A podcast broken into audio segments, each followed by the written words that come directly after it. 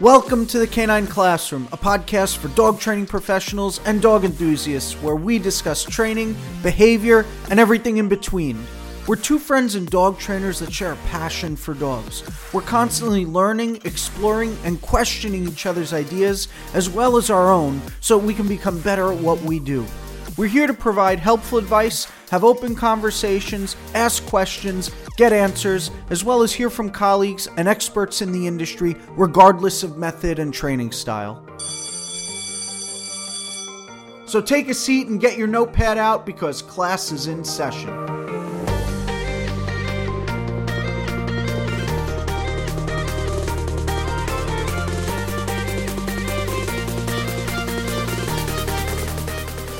What's going on?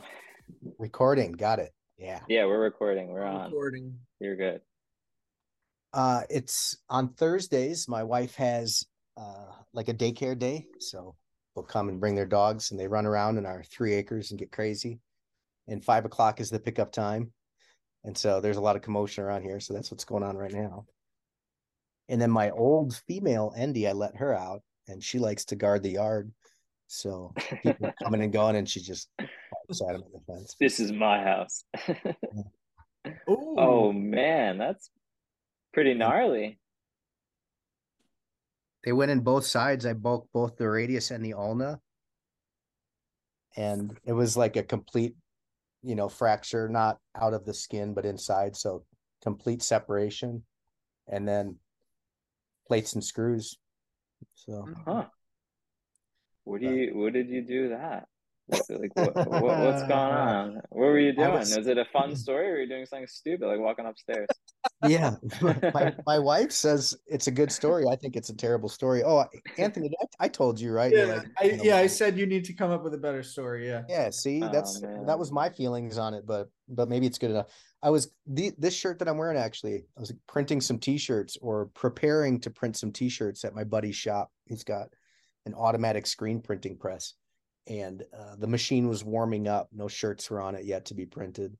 And when you print t-shirts, if you're printing multiple colors, we weren't doing this, but if you're printing multiple colors, you know, you have to adhere the first color to the fabric through heat.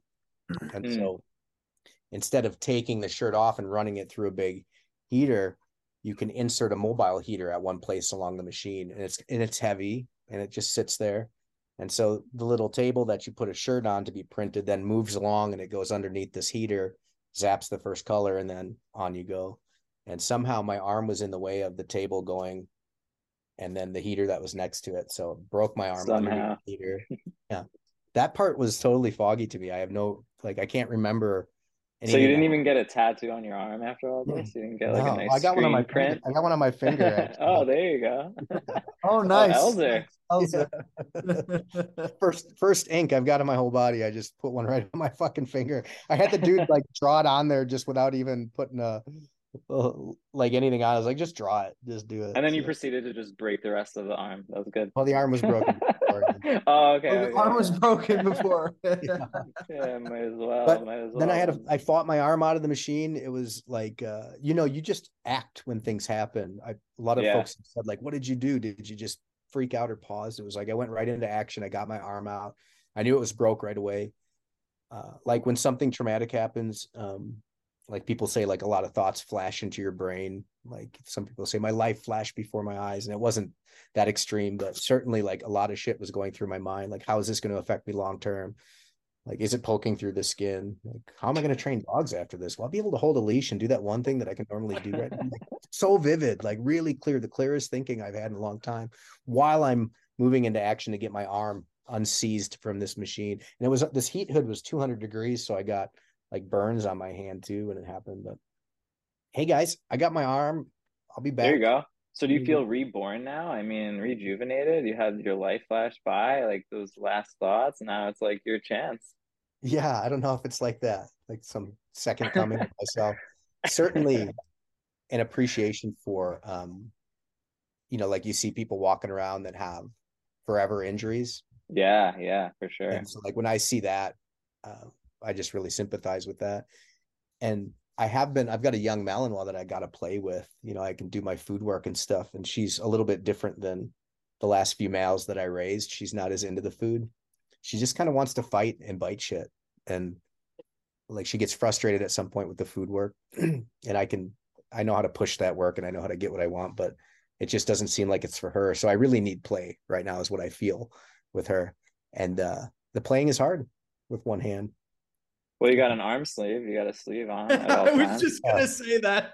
So, so you're That's good. part of the trouble, Vinny. Yeah, that's part of the trouble, man. I'm trying to deter from biting this on the toy. Yeah. No, this is what This you was want. all the plan. This was all the plan. So I'm learning tons of stuff about like being limited physically and a lot of appreciation for people that have to deal with that all their lives. So, Yeah, you really notice how much you take things for granted, even just Right. simple stuff. You know. And like you, I, th- I see it with you guys. I watch your training. Like we're so in our bodies when we train, and the physical part of it, like the physical side of it, is so important. It's like I would I would do quite fine. I think if I didn't have words, really, because of how much I like to embody the physical side of training, and so to have that removed a little bit has been challenging. Mm.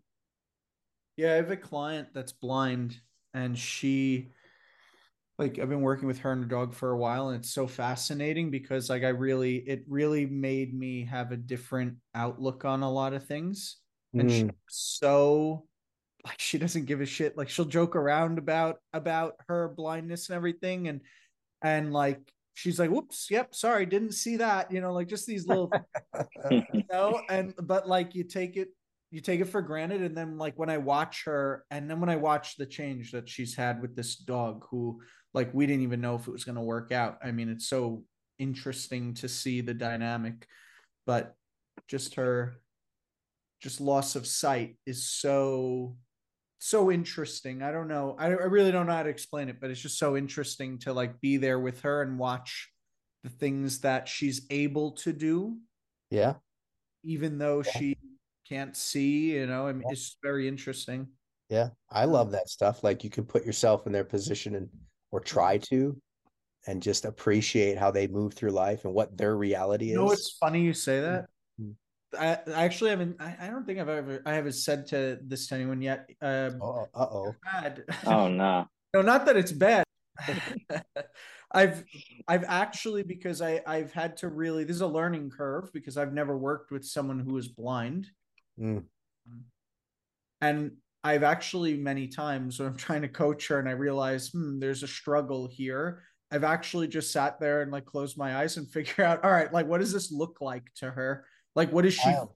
like what does she feel? Because the biggest thing I've learned from her is the feel aspect. Like we've had to teach the dog to really um lean into her a lot for certain, like so she knows where he is and she doesn't trip and all that. But uh it's really I don't know. It's just very unique because I I've never really thought of it that way. I guess before, if that makes sense. So to sit there, Been forced to. Yeah. yeah, yeah. it's very really. Cool. I don't know. Juicy stuff. Yeah, I like it. I was gonna say I had a similar experience, but with working with blind dogs Mm. and um, you know, realizing how much I'm using my body to kind of help the dog along, and I was like, oh wait, you can't see that at all. you Yeah. know, eh, Mm. you, you can't really see that. Um, and then almost similar dealing with like physical, physical touch, noise, um, because that vi- visual aspect was not there. What And so the other the other senses are heightened. hmm You could be you could say that's an advantage of losing one sense as you lean on the other ones harder. And uh but also where you might have to be a bit careful too. what about deaf dogs? I always find that one to be interesting because I'm always talking to them, thinking that they're listening, and you know they're listening. They can see the the the things that you're doing with your body, you know, but you forget sometimes that whoops, you, you didn't hear that marker right there. Just this head tilt, constant head tilting. How far are you two from each other? About uh, an hour, ten minutes, hour fifteen, something like that. Yeah, not bad. Yeah. And then both a long time though. Annalise keeps saying to me, like, oh yeah, didn't Vinny tell you that? I'm like, what are you talking about? I haven't seen Vinny in months. yeah. Well, do both of you go and participate in training with her? No, I'm in a different little like sports class, but it's just like a little sports class on Monday nights. Yeah, with Annalise. Mm-hmm. And then Vinny, what are you doing with your guy? Where are you getting to? I'm- Where am I getting to? What? A, a group. Oh yeah, so I am in. Anal- I'm with Annalise, Yep. Genesis Mondio. So I Yep. meet up with her a few times a week. Yeah, that's close for you. It's about an hour, Yeah, I mean, which is people pretty drive good. much. Yeah, people drive Yeah. much farther. So No, yeah, I'm like uh, for me an hour is that's very doable. yeah, So yeah, you guys are in good hands, man. She's she's sharp and experienced, so I'm happy for you guys. oh yeah. Is, does she have a decoy out there, or is she doing the decoy work? Kellen, I don't know if you know Kellen, but Hmm. uh yeah, he's he's the decoy that I'm uh working with. He does French ring. So um he does French ring with his his dogs. Um but he does the decoy work also for Annalise and I. Yeah, few other a few other members. cool. Are you learning some decoy work yourself? I'm putting the suit on. Yeah. I'm keep going. Cool. on. I'm Yeah. putting the suit on. Yeah, I bought a suit a couple of years ago and uh you know, it's like when they need me, I'm putting it on. Yeah, But I'm very, very, very new. Like I could count on, you know, two hands how many times I've done it. But it's it's interesting. Yeah. Su- super interesting. Um having that suit on and seeing the way the dogs look at you. it was definitely the first time I was like, ooh, especially the the dogs that look you in the eyes instead Yeah. of uh, the parts they're biting. yeah, That was a little unsettling. You know, if I have the suit on and you're looking at my leg, I'm like, that's cool. But there's those dogs that they look you right in the face. yeah.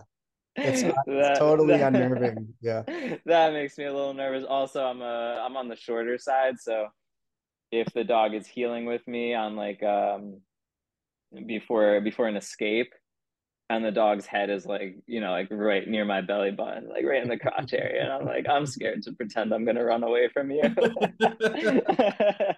a lot of those suits are a little short, short on the midsection, so you can't like take off earnestly with like an arm pump because it exposes your ribs. Yeah, Oh no, yeah. yeah. Keep Um, keep going. I don't know how old you are, but I know for myself, like my best decoying days are certainly behind me. It's kind of a young man's game if you're getting into it and you want to pursue it.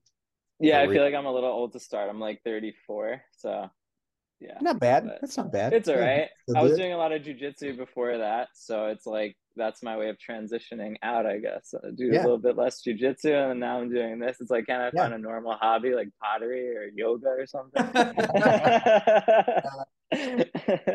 Yeah, you're primed for it.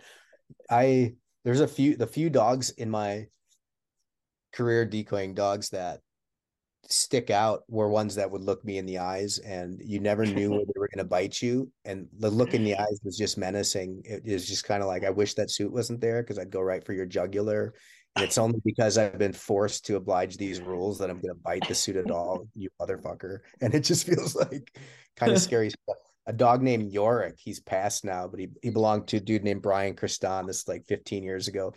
And when I met him, I was just getting in the suit. The dog was probably five or six. He had a ring uh, two or three on him. And it was one of the first dogs I was learning with.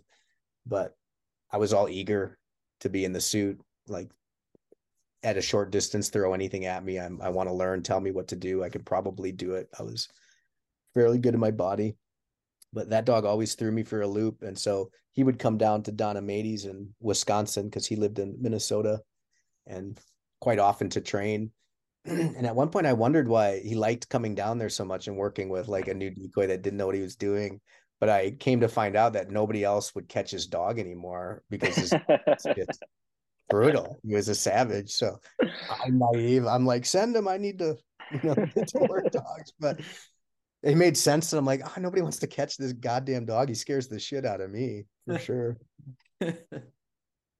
But anyway, old Uric, bless his heart. All right, fellas, what you want to rap about besides the good stuff we currently are? I know I know what I want to talk about with you. I wanted to you and I spoke in the spring when we last saw each other about uh Bob Bailey and the jackpotting stuff. So I wanted to chat about that a little. Uh, Cool. So yeah, I figured we'd kind of jump into that and then, you know, who knows what rabbit hole will take us. I don't know. Yeah.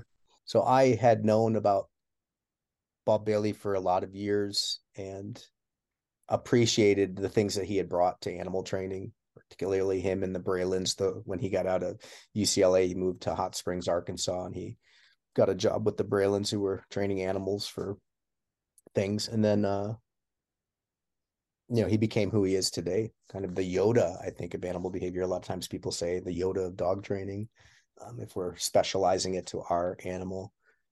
So I was aware of him. I knew of like concepts and, and things that they were doing that we get from him in dog training, and I appreciated that. And then I went to a seminar in Arkansas, and I had no idea that he was going to be there. This was um, last November, so I was going to see a buddy present, and then a couple other people that I had never met or seen before. And so it was, it's cool, right? Like you guys, I'm sure do this for yourselves too, but it, for me, at least a couple times a year, I have to go and do something educational for myself.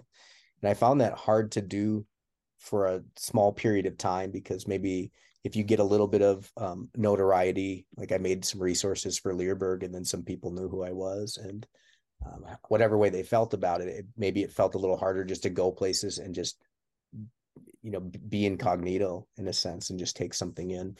And I'm I'm over that now. It's actually it's it's fine. It's easy to do. There's a lot of people with notoriety, and and we're all just kind of gathering around and sharing. But if you guys don't do that for yourselves, make sure to do it once in a mm-hmm. while catch some educational opportunities and just divorce yourself from your own practice and what you're doing and go watch somebody else that's that's great or maybe even not and take in some information and weigh it against the things that you have so anyway this was an exciting opportunity for me to do that and it was in something that i'm not practiced in or haven't done in a lot of years which was um, odor detection work so odor detection and a guy named uh, simon prince was there and he's um not not from the U.S. and he uh, and Bob Bailey have had a working relationship for a lot of years. So over where Simon is from, he was working with the police and military. He was a police officer formerly, and then he started training dogs for the military. Had caught on to Bob Bailey early on, and then they had hired him on to help with some pretty serious projects that they were doing. So they've got this lovely long relationship. And Simon is presenting at this workshop, and Bob tags along with him because he lives in Arkansas and it's close.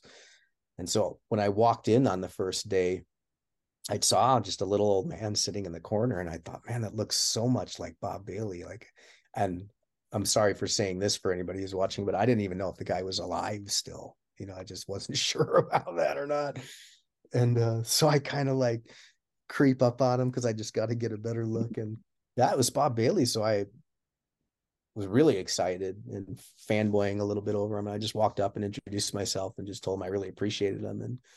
And and that that was five days of training that seminar was. And the lovely thing was that um, you know, Bob still had all this eager energy to teach and so much to share. And so when after the initial couple days when the information was given in like PowerPoints and the lectures, we broke out into groups. And these three instructors had groups that would rotate and they would teach. And bob just helped out simon's group um, a lot. Wasn't afraid to jump in and share these like pieces of wisdom and these good trainings um, adjustments that he would make for the people that were working. And so it was lovely. One thing that had to anthony's question about jackpotting and i i talked with um, mike ellis about this after that seminar and it like part, part of this is a semantical thing like a jackpot can be it's just it's like it's it's more than what they expect right? Like you're giving them a greater experience and part of it is to convince them that this task is worth more. And so if they show up with some increased effort and a little more oomph you are going to complement that by giving them a bigger payment and like kind of what we know and what is is written about in books about this stuff. The jackpot doesn't do anything for the rep that just happened because that's over with, right? But what it might do is convince the dog that this behavior they didn't think was so worth it is actually worth it because this is on the other side of it. I didn't realize I was playing for this. And so now I'm really in. Some of the questions that we had is like, why not just have a reinforcer that's enough to begin with that you're getting maximum effort? Like why did you have to see a little more effort before you gave the more thing? And part of that is to put agency on the dog i think to see if they will supply some more because perhaps there is something greater through their effort. And so they learn to give more because maybe it yields more.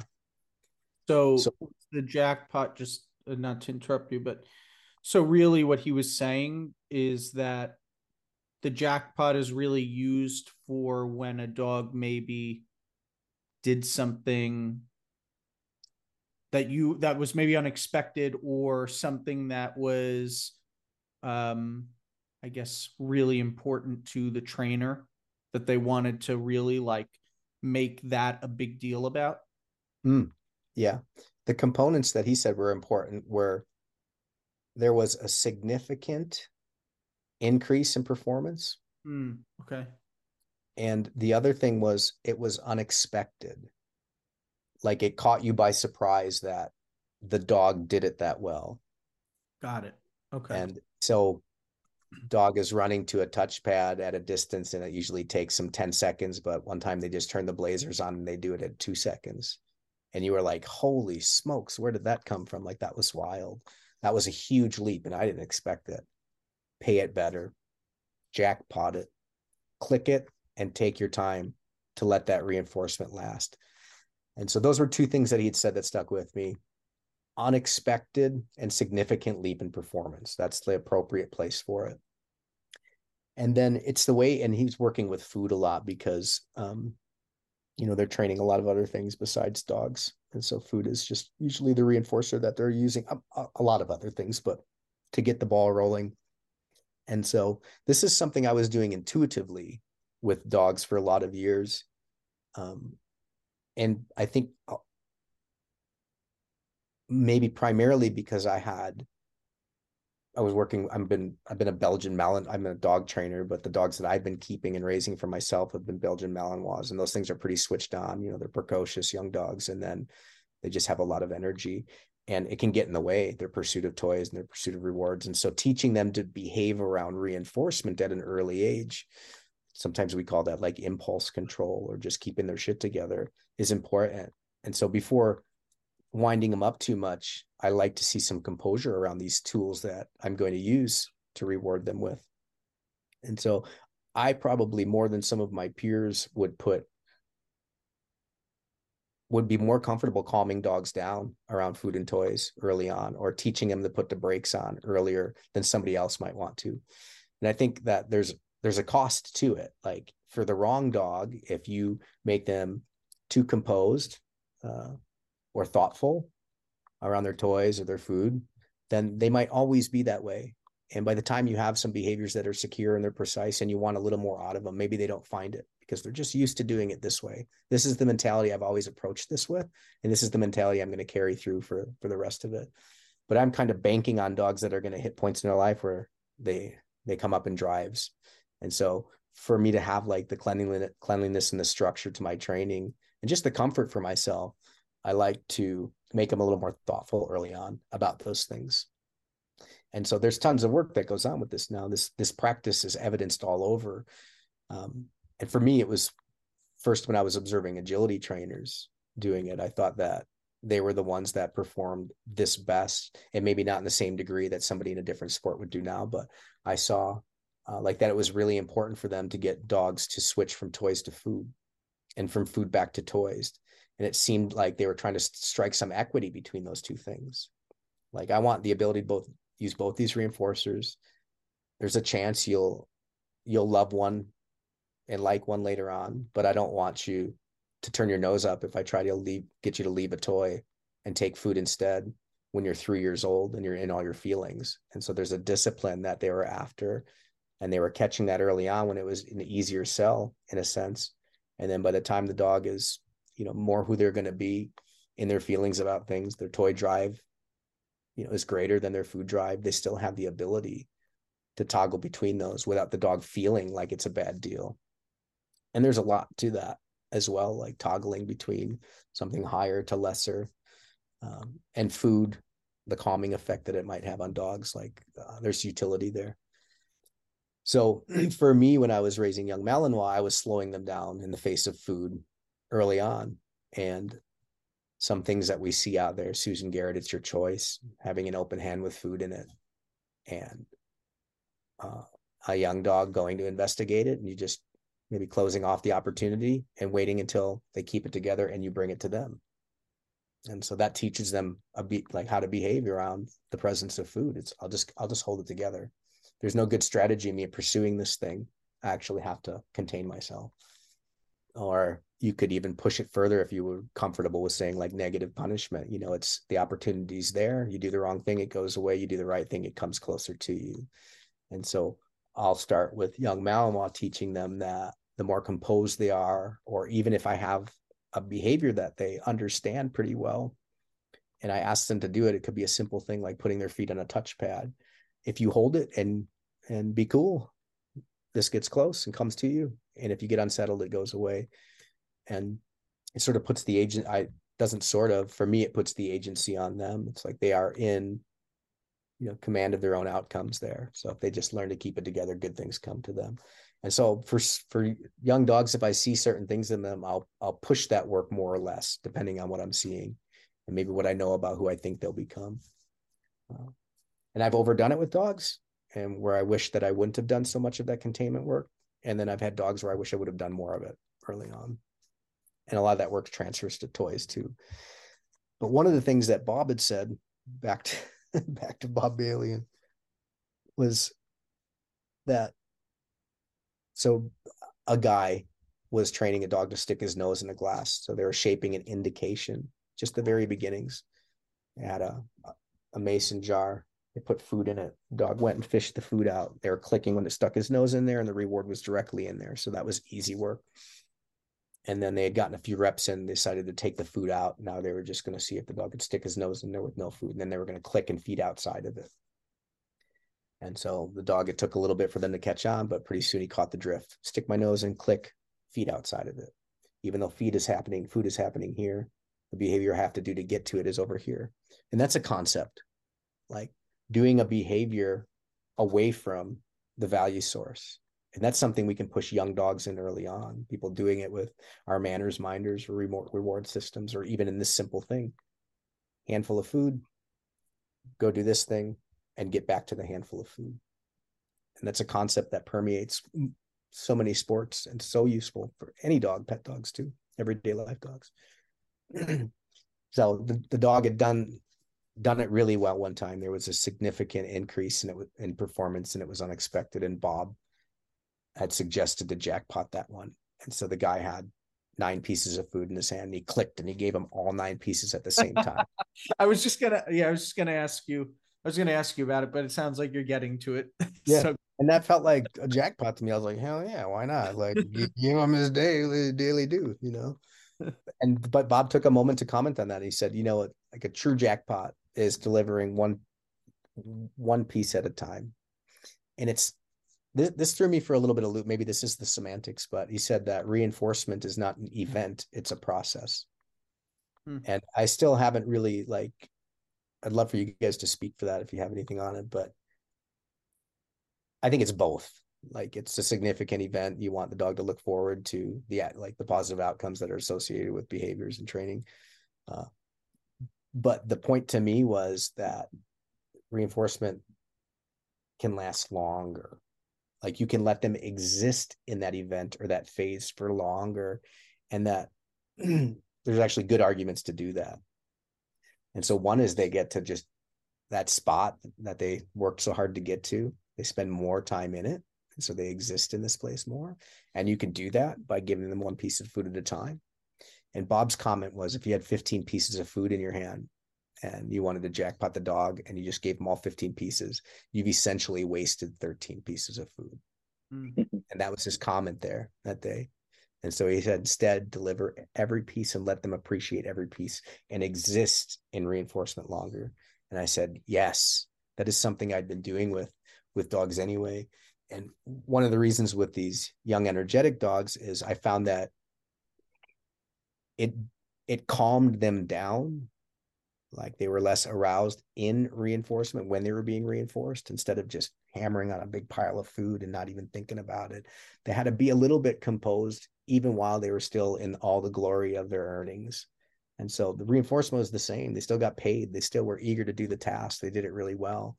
Uh, but I was also able to like feel better about the energy that they had while they were getting paid. And I felt like that it also served the next reps. Like it let them be a more composed animal in general. So for me, I liked the energetics that provided.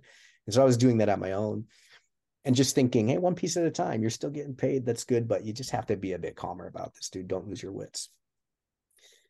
And so that spoke to me and that was really good. But after it, it just drew more attention to it and it just let me think, you know, like I, there was a reason I felt my way to this point. I was I loved hearing Bob say that, and it gave me a little bit more to think about as I'm continuing to, you know, consider how I'm reinforcing with traditional reinforcers. Did he? I'm curious, just from the response he gave you. So, did he give you any information on? Is it also involving the interaction that you have with the dog? Because earlier, like we were talking about, we were just talking about before our body language or the things we do with our movement and the interaction that the dog might have with that person. So I'm curious if he said anything about the inter the interaction playing a role within that one piece of food at a time because I'm thinking about like when my dog does something amazing at agility how like I feel like I play with him maybe even a little longer I feel like than I would typically. I I don't I, I I'm just thinking that that's I noticed that as you were saying this that that's something that I've done maybe unintentionally. Yep. And you know, he's talking about food, so it's a it not that it's different, but it is in a way. But that I'm just thinking about that interaction with play. So I'm wondering if he said anything about that regarding the food. Yeah, he didn't. And maybe this particular animal was a four year old Malinois that was pretty pumped up. And I think part of what he wanted to accomplish was to calm him down a little bit. And mm-hmm. so the, the slow feed of food, even though they kept coming, I think he wanted to capture a little patience there around it. The dog was still into it. He wasn't deciding he didn't want it because it wasn't moving and he wasn't able to chase it across the floor. He was still eager for it, but he was looking for the dog to take it in a more deliberate way. And so that to me feels like to teach them how to behave around food reinforcement too. It's coming. I, I promise you it'll keep coming, but don't mug my hand. Don't get too hasty here. And I think that like it molded the overall like energy of the dog, even then when it went back to the task. I think it it deflated him not in a bad way. It just made him more like thoughtful hmm. and even precise in like subsequent repetitions like th- this to me goes there's tons of conversation that's happening about this right now like i think the the meat of what we're talking about is like is the way that you're reinforcing your animal helping or hurting their ability to perform the task that you're asking them to do and so like um i think a really important dog trainer ivan balabanov like who i think just says really penetrating things. He's provided a lot to the dog training community over the years. Um, like you know however somebody would feel about him or not like there's some really substantial stuff that he's given us. And one of those was the game back in you know 2001 when he made obedience without conflict or training without conflict. And he he gave us the game which is playing with your dog in this intentional way that builds their sense of self. So like one of the pieces of that is like he says like make your dog somebody you know like make them somebody you know they should be feel good about it. so like dogs that like to play and have some fight in them like what you discovered with quest when you let her him is quest a him? Her. Her, her. who's your him dog? Journey journey so when quest when you started letting quest like assault your body with the toy and she's mm-hmm. like god damn like i am feeling good about this yeah. and you're putting on all the acting chops like wow you're so impressive that's ivan like that's the stuff I think that he really provided over 20 years ago in his resources. And also embedded in that was this is I think a little bit more more recent he's pushing on this stuff and um I don't and I don't we give credit to a bunch of people for this too like Ellis and agility agility trainers I think even before them but you know you can mod you can moderate the intensity of your play hmm. to support what your training goals so you don't have to play at a 10 out of 10 when all you're trying to get the dog to do is like lie down calmly you can still reward them for toy but like you know don't throw it maybe because that might eat away at your ability to get it down. Bring it to them tell them yes and then play calmly. Don't go over the top. And so the way that we play with them can help or hurt our training goals and that's like an important part of that. So within what bob was doing i was feeling that he didn't want a more dynamic interaction with reinforcement in this. He actually wanted the dog to accept a calmer way of receiving this food. And bob is trained every animal under the sun he uh, he told me that he never had his own owned his own dog that he trained. He had a daughter that had a dog. She did some training with it. He's certainly been involved with dog training for a long time in very serious in real ways and supported you know brilliant trainers all over and you know could if he wanted to but and and has been there hands-on training other dogs but what he's saying is my own I never had my own dog that I trained And I thought that was kind of just a fun little insight to him. But the like being more dynamic or less dynamic with the way that we we reward we would make those choices based on our training goals and on the dog that's in front of you and mike ellis is the guy that has done i think so much like profound work with food chase games and letting food be more than just mm-hmm. delivering it to your dog. I, am sure other people have played with it, but you know, I've been around his school for 15 years, and that's a major part of the curriculum is is making food better, letting dogs chase it, tossing it for them so they can have these feelings that are involved with the process of food acquisition. And so you can make your food more enticing by doing that and a lot of like low to medium drive dogs had come into his school and left looking real snappy because they've had the benefit of working harder for their meals and for people changing how they interacted with food to make that a possibility for them. And so they've created reinforcement systems that wouldn't have been available to them had they not been willing to move and get behind it like that. And so that stuff i love too. Would you would you ever recommend sometimes jackpotting a dog for doing something simple to almost catch them off guard instead of always looking for that one rep that's exceptional? Because to your point of that rep is over, but the future reps matter, my wonder would be what if the next rep doesn't exceed that one? So would it be beneficial sometimes to overpay a dog for I don't want to say doing something wrong or shitty, but like say they do the right thing, but it's just, you know, maybe you're working on a specific target behavior that may be more difficult for that dog. And then you throw in something like a sit, which it knows really well, and say it does that sit really nicely, but it's not what you're working on.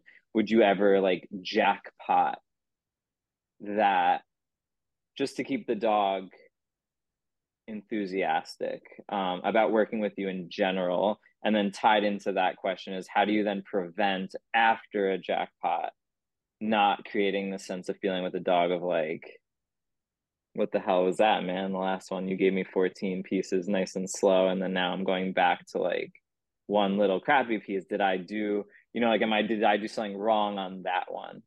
Mm. yeah to your first question absolutely like i'm i'm still feeling my way through this stuff like and this maybe to your second question is something that i'm experimenting with now too and this this is something like a, a buddy of mine um, mike ellis we were just talking about this recently which was we had this symposium with um, Stewart Hilliard, who's kind of a remarkable guy. I think people really need to know who who he is, and he's coming right. Like he's worked for the Department of Defense for a lot of years, but like we've kind of warmed him up to this idea that he's for the general public and he's sort of needed right now. So he came and did this symposium and put on a brilliant show and really kind of like rocked us in a lot of ways. I, I would encourage you guys to get to one. I think we might do one on the East Coast in uh, in next year. I'd encourage you to go there mainly to see him and and Mike, uh, who's remarkable too. I feel like I'm just kind of along for the ride. Like I don't know how I got in the mix with these two guys, but I'm taking it. You know. Well, I gotta get a way to get a signature on my hoodie that I got from you, so I'll, I'll be out there. yeah, I'll sign it. But one of the things we left thinking about was moving to like variable schedules of reinforcement sooner mm-hmm. just with with things that might not be fully finished you know like yeah, you know I'm, yeah. it's not fully there and so i'm gonna i just won't pay it this time and and so i think to your second part is like if if i'm doing that more with a younger dog when i don't reward for something even if they've been jackpotted before maybe i've got a dog that already has some good persistence.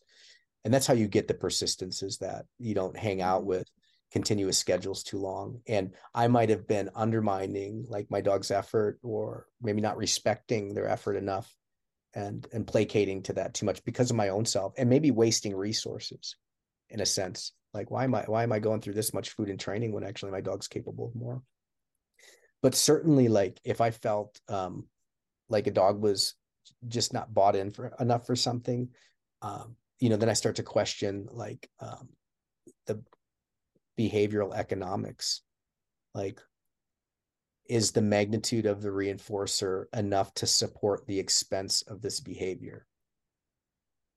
So like my dog just heeled for a little bit that's a tough behavior there's a ton of different pieces that went into making this and eventually i wanted to go for a long time and the dog to be really eager to do it and i've been heeling and giving him a few pieces of food and one day i just heeled him and it was still the same. I didn't see any increase in effort, but I released him and paid him better because I want to see if that is going to affect the future.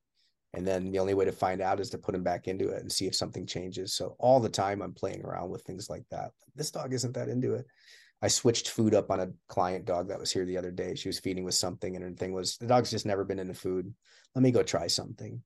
The dog did something lackluster, clicked, gave it the new food, and then I just wanted to see if it looked at me with some intensity afterwards. Like, what was that? and it did. Yeah. And so then we were able to make better training at that point. And it was good for her to see that because she just said, Oh, the dog doesn't like food. So, mm.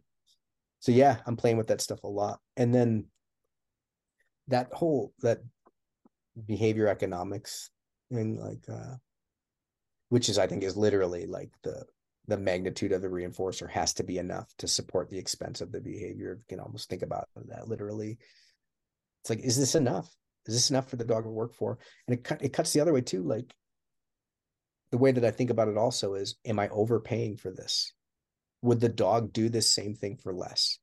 And if so, I'm wasting resources and maybe taking taking away from their persistence that they could find without it. And that's an interesting thing for me to think about who's really generous with reinforcement with dogs. And, and i like to just to, to be in it break things down in pieces and pay a lot and stuff. And and um, but could i get away with less? And how does that feel and i'm trying to find my practice in that. You got a cheaper treat bill. Yeah maybe. I have a question on the jackpot um with regard to one individual piece at a time. Was he suggesting during each time you're handing a piece of food are you using your marker? Are you using just verbal praise are you saying nothing was there anything there that he said was very specific or important during that you know time period that you're handing one treat at a time? Oh, one marker, one click, and then just let it ride. And he was like the way that he had showed it, he didn't have the food. He was just showing some emulating how to do it, mm-hmm. embodying how to do it, was grabbing one piece at a time and giving it to the animal. So that's how it showed. And I think that if you were looking to be clever about that, then um, we know that you could pair something with that. So you could insert something in that process. And I don't like good or yeah that's right your if your if your marker's condition once you click everything that happens after that is reinforcement and so you'll see a lot of folks now that will really will click and then they'll clap mm-hmm. and then they'll produce reward and or yeah fine look at you uh, and then they'll produce reward. And like the strategy then over the long term is that you can release your dog click give them this and not reward them but they feel like they have been. Hmm. and that would have to be built into your training as well. Like that's something you could do with a young dog already and that that could be an example of how you could use less traditional resources but also like build things into your reinforcement that are meaningful, are piggyback off of traditional reinforcers, food and toys, and that hold up. You just couldn't pay those every time, you know, either. And that would give you the ability to do it on like a trial field, and your dog would fully feel like they got paid for for their experience. And then, oh, I'm sorry. After the event or the process, do you then close do you do something to let the dog know that okay now that is over or do you just put the dog back into obedience or release the dog into whatever like say you're back home then you tell the dog you know free or go um so that the dog isn't kind of waiting for that to continue if it were to? Yeah. If i'm done with a session um, there's a clear closing for that if I'm done with a trial, but I'm going to continue training, then I've been inspired a lot recently by Mia Skogster. She's a Finnish trainer and she specializes in IGP, IGP. I'm sure she could train whatever the hell she wanted to, but she's really focused on that. And she makes beautiful training and she's really smart about her approach to it. Um, and I think it's fair to say this is something that I build in all my dogs anyway and and have because just because it, it felt right or or even without thinking about it it's something that i found out that i've had in all my dogs that i've raised and trained for myself but it's really fun to hear somebody of her caliber speak to it and see how intentional she builds this into her training. But it's seeking salience. And so she talks about her training in three phases like when you're when you're working on something you're you're you're trialing something not actually a competition trial but you're doing a specific behavior one repetition of it I think in the behavior world, they call it repetition of trial. So there's the work, the behavior, then there's the reinforcement. So the behavior phase, that piece of it, reinforcement, and the seeking phase. And so it's this transition between the end of the reward event and the beginning of the work again. And how does the dog feel in that space? Mm. And we see a lot of people good trainers out there that do different things in that space, but I think that it's all to the same end. You have a dog that is a little lackluster that you'd like to be more animated. You could teach him to bark at you or bounce in your face or offer up any number of behaviors on their own accord, which is them saying, I'm in it, I'm efforting, give me something to do. Right. And so you're not asking for shit. You're standing there like you don't give a crap and the dog is like putting everything into it. In igp we see barking a lot with uh like with all my dogs i've just taught them to like almost hunt me like herd me. Like if i move away from them they cut me off. If i move back this way they cut me off. It's like them saying no you don't. Like you will give me something to do. And i'm just convincing you're goddamn right. Down heel fine take jesus christ leave me alone. Like it's kind of like that. Yeah. they get themselves back into position and then you pay it so you fulfill it them and they're like i made this shit happen. Like you can't fool me. I'm all over you. And so this there and there's some like you know people that are playing around seeking salience is like the technical term i've heard from this or the scientific term. The first time i heard it was a guy named simon gadbois and he's up in canada and he's a, he's a scientist and they were measuring like how dogs felt about like their ability to make things happen, their agency in work. What they were doing, the setup that they actually used is um, they were rescuing border collies and teaching them odor detection. And so these dogs had been on continuous reinforcement schedules. Like they'd find odor and then they would, the handler would click and the dog would come back and get pay. And then, um, and then what they were doing is at one one point they would not pay him on a click so the dog would go back find odor they'd click the dog would come back they wouldn't pay and they'd say get back to work and how do you feel about getting back to work so they were looking mm-hmm. for it's almost like a like a Skinner box, like when you're denied reinforcement, how, how much do you effort back into the task in hopes that you'll get it again? And then they were they were interested in how the dog felt about that, and they're trying to measure those feelings. So the first time I heard seeking salience, but this seeking work is something that's been prolific in practitioners now, especially in the sport work. And the way that Mia had laid it out is she works on it really early on with her young dogs and to watch a technician like her, a practitioner like her work because she's got resources out there that if somebody was watching this and hadn't heard of her, then you should and are interested to check her out, then I think you should too, because there's some magic in that lady.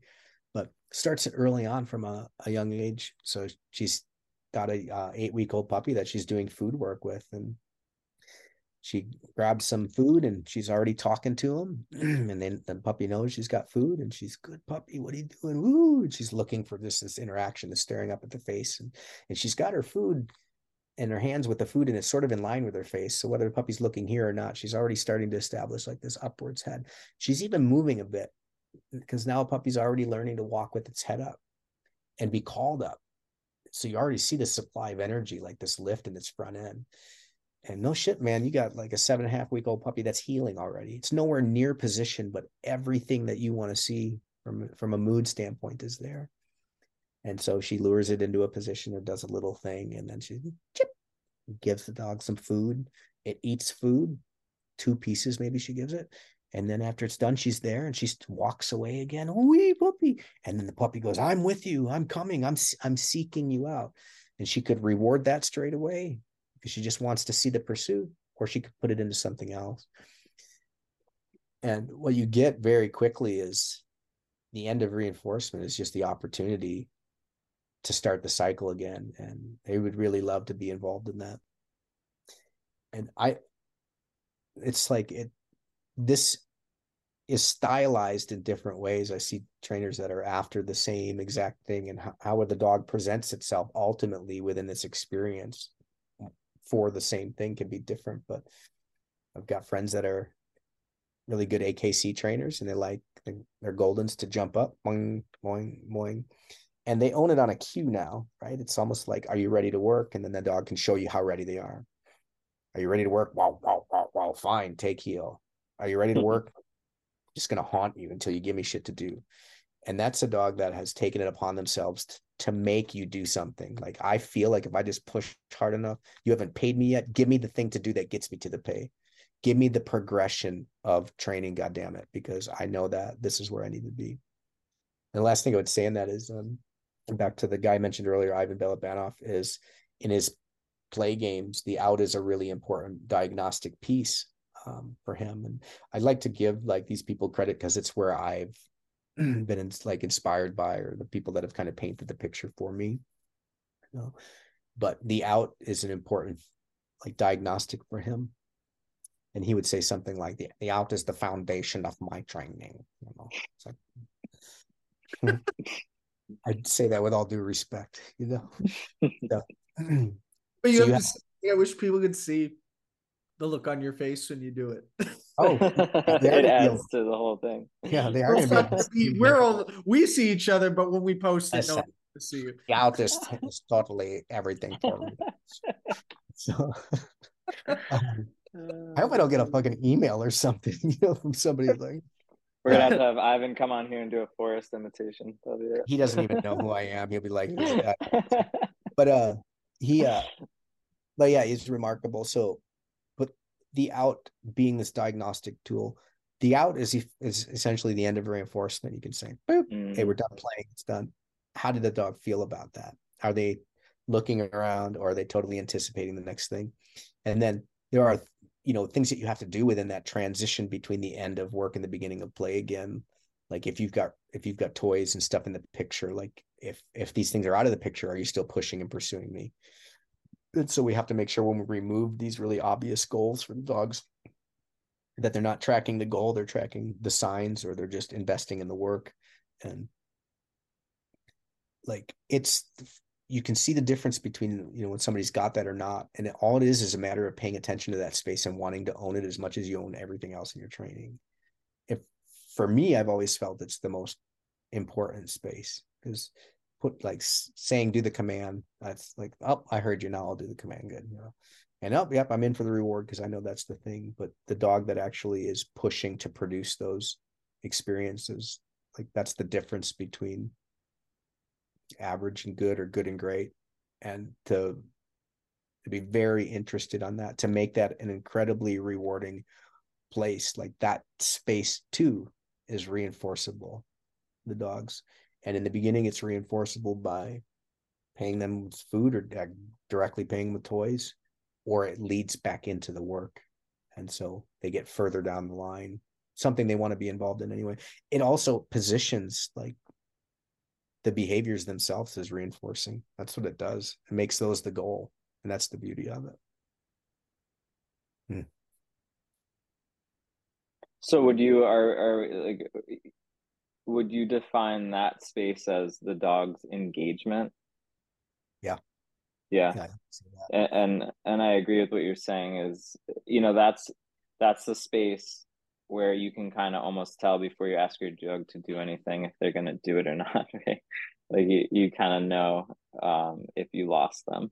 Yep. If they're not if they're not in on that on that yeah. Yeah i hear it. So yeah sorry. To say the yeah engagement um i hear. What's the uh, ignition? Like trainer that says that a lot now. Mike's been saying engagement for a lot of years. I think that yeah i know there's a lot of different terms of what yeah, yeah. seeking but i feel like this is just a side note that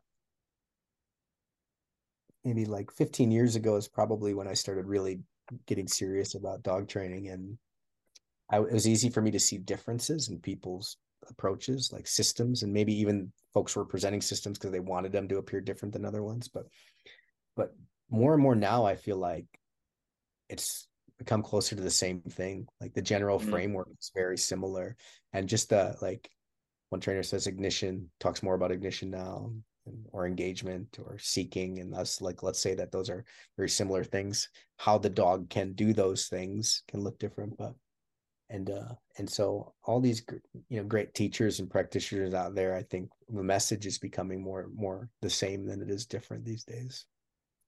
Which is a good thing you know.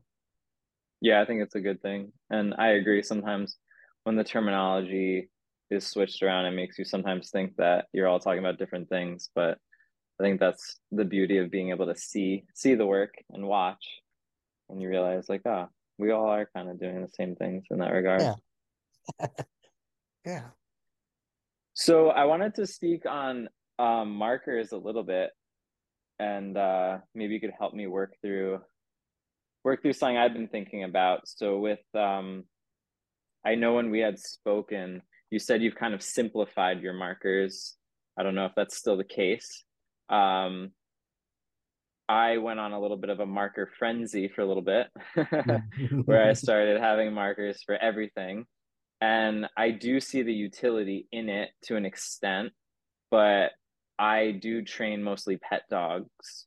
Um, and as much as I would love to teach my next door neighbor to have like seven different markers with her, you know, his or her dog, I understand that it's incredibly difficult, you know, especially like first time dog owner. Yeah. Um, you're already struggling, and then some guys come into your house and telling you you need to have a this marker and a that marker, and where are you on where are you with that? And then um, i guess based on on what, how you answer that i might have a follow-up. One question. I'm trying i'm trying i'm trying to like wow. consolidate yeah. my questions these days. What i want my markers to do for me are to help influence arousal helped me create more thoughtfulness in the dog, especially around really high value competing motivators. And to make more supple and flexible their their energy and their their mentality and training. And so what extent I go to with a marker system would be dog dependent, but I, I think in general, I have simplified where in the past I might have distinguished between food on the ground remote food versus remote toy. I no longer do that. If I have a remote, if I say get it, there's just a remote reward on the ground, and I'm not going to have you differentiate further between them. Hmm. I do still have a marker that means switch to food. That's something that I did 13 years ago for the first time with um, Elzer, and I've done it with every dog since. And I've constantly tested that as the dog grows in their capacities and their physicality to ensure that it it continues to exist and that it doesn't feel like a bad deal for them that they don't resist it for me the function of going from toy to food for something like a belgian malinois which is the dog that i primarily for myself am training is i like the calming effect that food can have. And food you could say something like is the natural conclusion to the expression of prey. Like i completely understand dogs are not wolves but they still maintain a lot of these primitive drives that which the function was in the past to get a meal. It's not the same rate they do it anymore because we selected them to be hypertrophied and i think these in these ways that are now beyond like that utility and they get their meals elsewhere. Now they just like to chase for the sake of chase but you know so too did the hunting animal. Something felt good in there says ray coppinger. And so i'm interested in developing the, that tool early on with a young dog the ability to switch from something that i know eventually will be more arousing for them, can you still accept the lesser thing? Mm. And I'll capture it young and I'll maintain it into adulthood. But where I choose to use it then um, would be specific. Like I would then connect the acquisition of food to a behavior that I want to be more contained or where the nervous system can calm down in a uh, down. When early on in my decoy work, I was going to Europe because that's where I think you would go if you wanted to really get your hands on a lot of high level dogs and also see the best decoys and clubs that were social clubs, not business clubs that just had all like the, the whole machine just moving smoothly, but you could get a ton of work in and experience a lot of, you know, people that were better than you. Not saying there was nobody good here it was just less. Now there's fantastic people here and you probably don't have to anymore but back then there was less so you went there. But one of the revealing things is they trained young dogs very differently than i was learning to train young dogs here. And like for, for example um, they would do a lot of food work in the face of the high value reward the, the, the decoy the thing in bite sports a good dog is going to end up wanting to bite the, the decoy as much as anything. And early on, they were doing tons of food work around the decoy. And the defensive handler, especially this behavior, those of you that are watching where the dog stays by your side and you walk around through an environment that has all these, you know, these threats. Some guy's going to come up eventually and assault you, and your dog gets to bite him, and they're going to love doing that. But with the young dog, they would walk around this environment, the same picture they're going to see three years from now when they're actually out there doing it, and they just feed food. This is what you're doing right now. And separate from that training, they were teaching them how to put their mouth on things and do it well with confidence and a full mouth. But they weren't mixing these worlds yet. And one day they would mix them and they would see how it affected the dog. And then they would have a management system in their training because they were really concerned with the, the appropriate mood. They didn't want their dog to make too many mistakes because they thought it was a biting exercise instead of an obedience exercise. So they convinced them of that early on and they maintained it. And to the point about using like to de-escalate the dog you could say or to influence arousal by having the ability to switch them from something better if a toy is better to food if that if that's not as as much to have that intact um, what i saw there was with the old with their veteran dogs um, high level dogs tons of experience the dog would go down fight the guy be really good at it tons of energy come back. Maybe they would reward the toy, maybe not. After if they rewarded the toy after, it'd say down, out, down. And when I saw these dogs going down, they went down very happy and they immediately like decompressed. Whew. They weren't sitting there like out of their minds looking for the, the decoy. They weren't rocking up on their elbows like they couldn't keep it together. Their their their body wasn't preparing for mobilization and doing all of this jarring work, which you see when certain dogs are getting ready to run and it re- i really noticed that because it was stuff that i was working we had a, a club of young trainers and i was um, sort of heading at the time and we were dealing with a lot of these things misbehavior. We could talk more about that. And i thought wow they, these dogs are really composed. That dog just went and fought the dude. He's probably going to go fight him again. He's really keeping it together here. And then i noticed that a common practice was they would go up and feed the dog in the down. Every so often if it's a, if it's a you know experienced dog maybe not at all but i saw it enough with young dogs that i knew that that was the protocol and it made me think man i don't know if my dog elzer would even take food in this situation like he is so worked up around this stuff and so the first time i went over to to europe the a guy if you guys if you guys have too haven't heard of him or if anybody that ends up watching this thing hasn't heard of him. Joachim Devat. He was a mentor of mine and in my suit work early on. And I would go over there and he'd take three weeks or four weeks off of his military job and we would just cruise between Belgium, Switzerland, and France and work dogs and clubs because he had connections everywhere. And like my skill set and, and experience grew exponentially in those short periods of time because I was working dogs every day.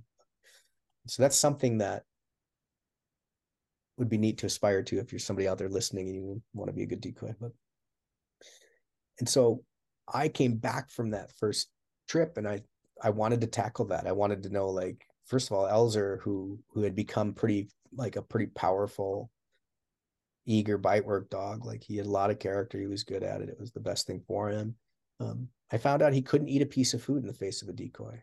It just it, it was unfathomable to him. His body could not calm down enough to accept it. I'd put it in his mouth and he would just put it out. And I was a little uncomfortable with just like the state, the energetic state that he was in. And I was curious if I could do something about it. And so I took two months to try to tackle that challenge and it paid off. And like the like the short story is the way that I did it is I'd go out there and it, it would it's just how you would approach a dog that was having like behavioral troubles with some trigger in the environment. You'd keep enough distance and like once they calm down a bit some time can be on your side or they offered some ulterior some uh, other behavior you would reward him for it. And so i brought him out there asked him for a down. He sees the decoy. There's enough distance. He hasn't done any biting yet. I haven't even played with him. I give him a piece of food. He doesn't take it. I wait a little bit. I can see him settling a little bit or starting to question like what's going on. I give him a piece of food and he takes it and he learns to start accepting some food. And i would break those up and then i'd come out and do some bite work so I wouldn't try to mix. I wasn't trying to Premack food to biting. Like if you eat this, you get that. I truly wanted food to exist on its own and to do its job. And I did earn like a, a calmer, more thoughtful dog uh, by doing that work. There was other things added on to it. I upped my play game. Um, I always had a good play game with him, and my play game was good enough usually to match like the the decoy on the other end, the infidelity that existed on the other end of that. Um, but once he started biting some slick guys that really knew what they were doing, you could see that his head was getting more towards the decoy. So I upped my play game. I worked on what are common practices now that weren't common back then, switching dogs between reinforcement, toy reinforcers. This comes from the agility world, switching, toggling between disparities, like making sure you don't have disparities. Here's a big bite wedge. If I ask you to leave that and bite this other thing, can you do it or do you fight me and resist it? And so I, I earned equity in those situations. And so I just went through the gamut to repaint like this is what reinforcement can be. And I need you to accept, be disciplined enough, trust me enough to accept what might be a lesser value. But hopefully you don't perceive it that way. Hopefully it's just all a good experience for you. And then choosing what thing to use when and knowing that you know the rewards that are attached to behaviors they affect those behaviors and so choose your reinforcement wisely because it's going to make a difference but having those options and like their repertoire of options is incredibly useful I'm for me personally the I don't know how far this goes. Um, maybe you guys could speak to this a little bit, but I have seen um, some trainers that are uh, and I, I, only question it when it when it infiltrates like the protection sport world and it inter and it kind of goes against what my experiences have been. So then I question it. I go, you know, I played around with that and I haven't seen that to play out true, but you're saying it's true. So is it something that I didn't do to completion or I didn't is the is the method wrong that I was using or are you full of shit or like what's really going on here? And I really want to know because if it's good information, it's helpful, then I I, I need it. Um, but it's the reward hierarchies. And I guess we just talked about this a little bit but there's something that's deeper that's going on that I've seen some trainer use, and I've seen it play out in um, some agility work, and then I've seen somebody that was trying to do it in protection too, and it didn't go the way I thought that they thought that it was going it, but it was teaching the dog to um, like play uh, gamble a little bit with the reinforcement. So you have three different types of treats in your bag, and you give you you know which one they really care a lot for, and which one that they like a little bit, and which one that they is the least on the totem pole. And teaching them to accept the one that's least on the totem pole to get the benefits of like having a lesser valuable thing. So maybe for the arousal effect, but also having a dog that works just as well afterwards. It's not depleted by it, but it still carries a lot of hope. And so toggling between these things that you could impact behaviors attached to them, um, but also have a gamer, have a dog that's willing to play through those things. And so you can teach them to accept lesser things without being disappointed by it. And part of that to me feels like either a waste of resources. Like, why would I go to those lengths to do that unless there was a real clear like benefit to it? Because my experience with good dogs is that like um, this is something a friend said, so it's kind of his words, but the overall landscape of the training at some point takes a hold and influences the arousal. A good dog that loves fighting the decoy, once you put a program together, like a protection sport program together, and they know what it's about, I'm going to go out there and kick ass eventually, that fuels them for a long time within that context. Like you go out there and they're just naturally turned on because they go, I'm going to do some obedience. I do some jumping and then I go start kicking ass. And I love that stuff. And they're just kind of built from it. And so you can play with them. You can get them to accept food. but that ultimate experience still penetrates that whole scenario. You don't get total control over their mood and their emotions in that thing. And maybe it'd be wrong to feel so? And is it is it like is the cost of not doing that is it worth it right? Like is all those extra steps worth it? And so that's the stuff i'm feeling my way through right now in my own practice with dogs and every dog is different. And maybe all the way back to your question about markers is i know that the function I need from markers are the basic functions that we all know, which is they capture moments in time, they predict reinforcement.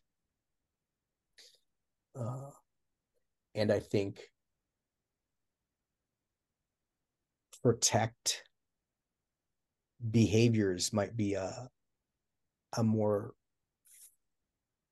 contemporary way to look at them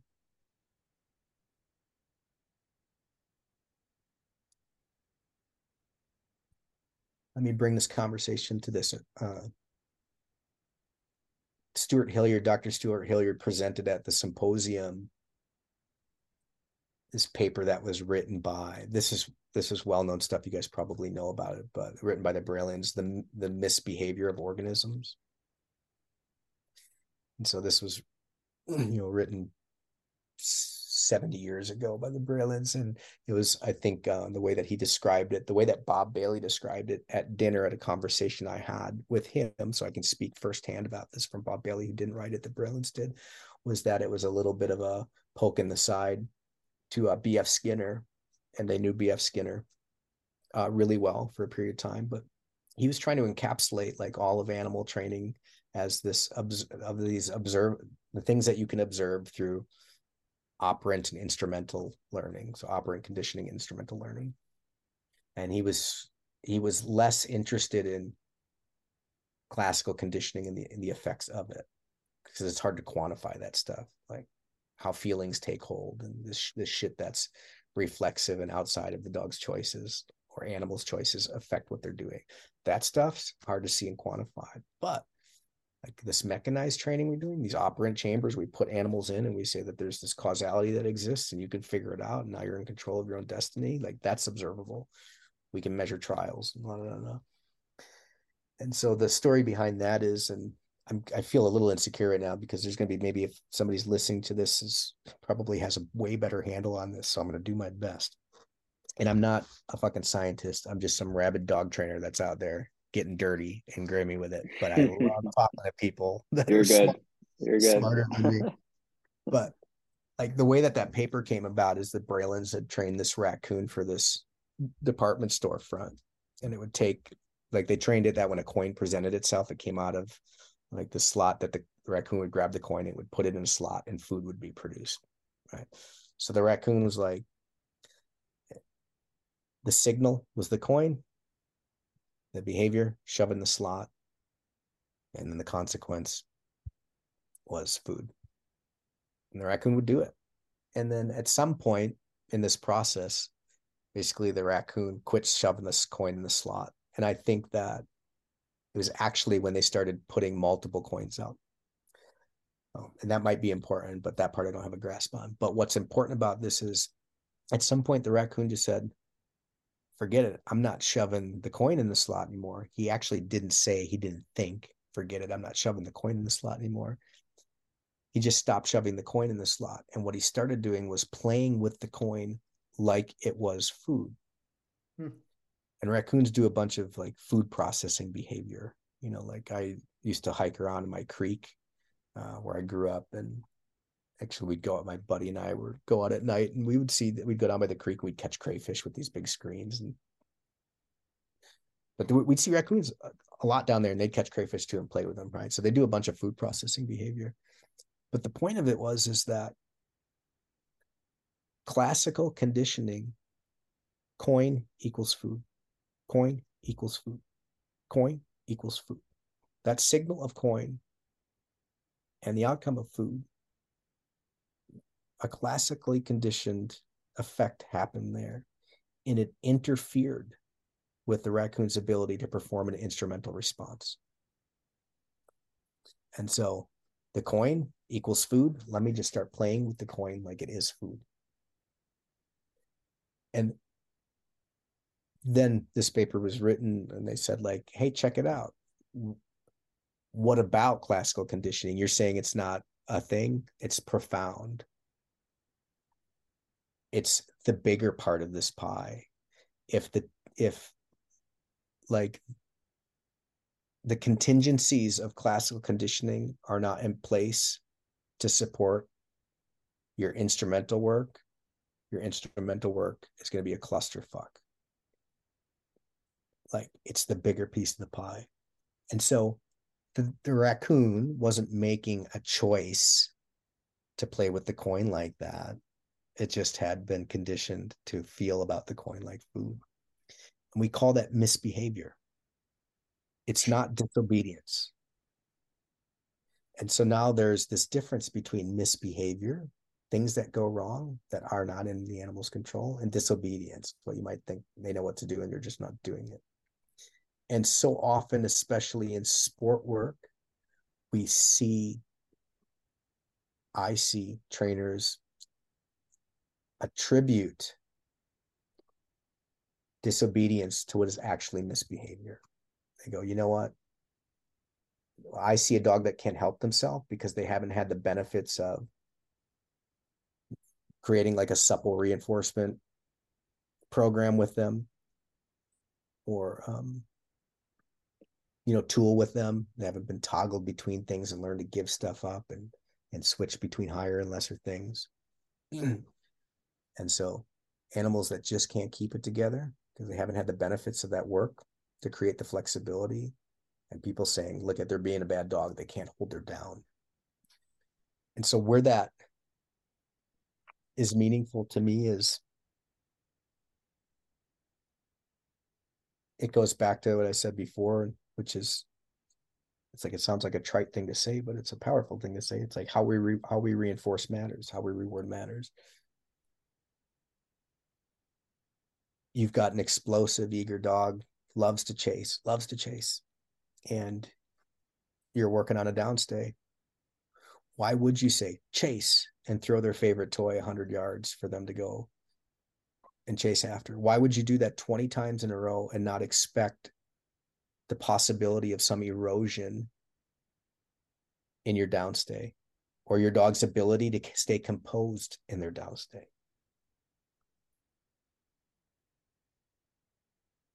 Or rewarding them with, you know, something that causes some explosiveness or some great intensity for them when you want a composed behavior. You can get quick responses for ball tosses, but you not might not get quick, long lasting, committed, comfortable, cool, lasting responses with doing something like that. And so it simply just calls into question like how rich is your like the way that you reward, the ability for you to reward and, and all the options that you have for reward.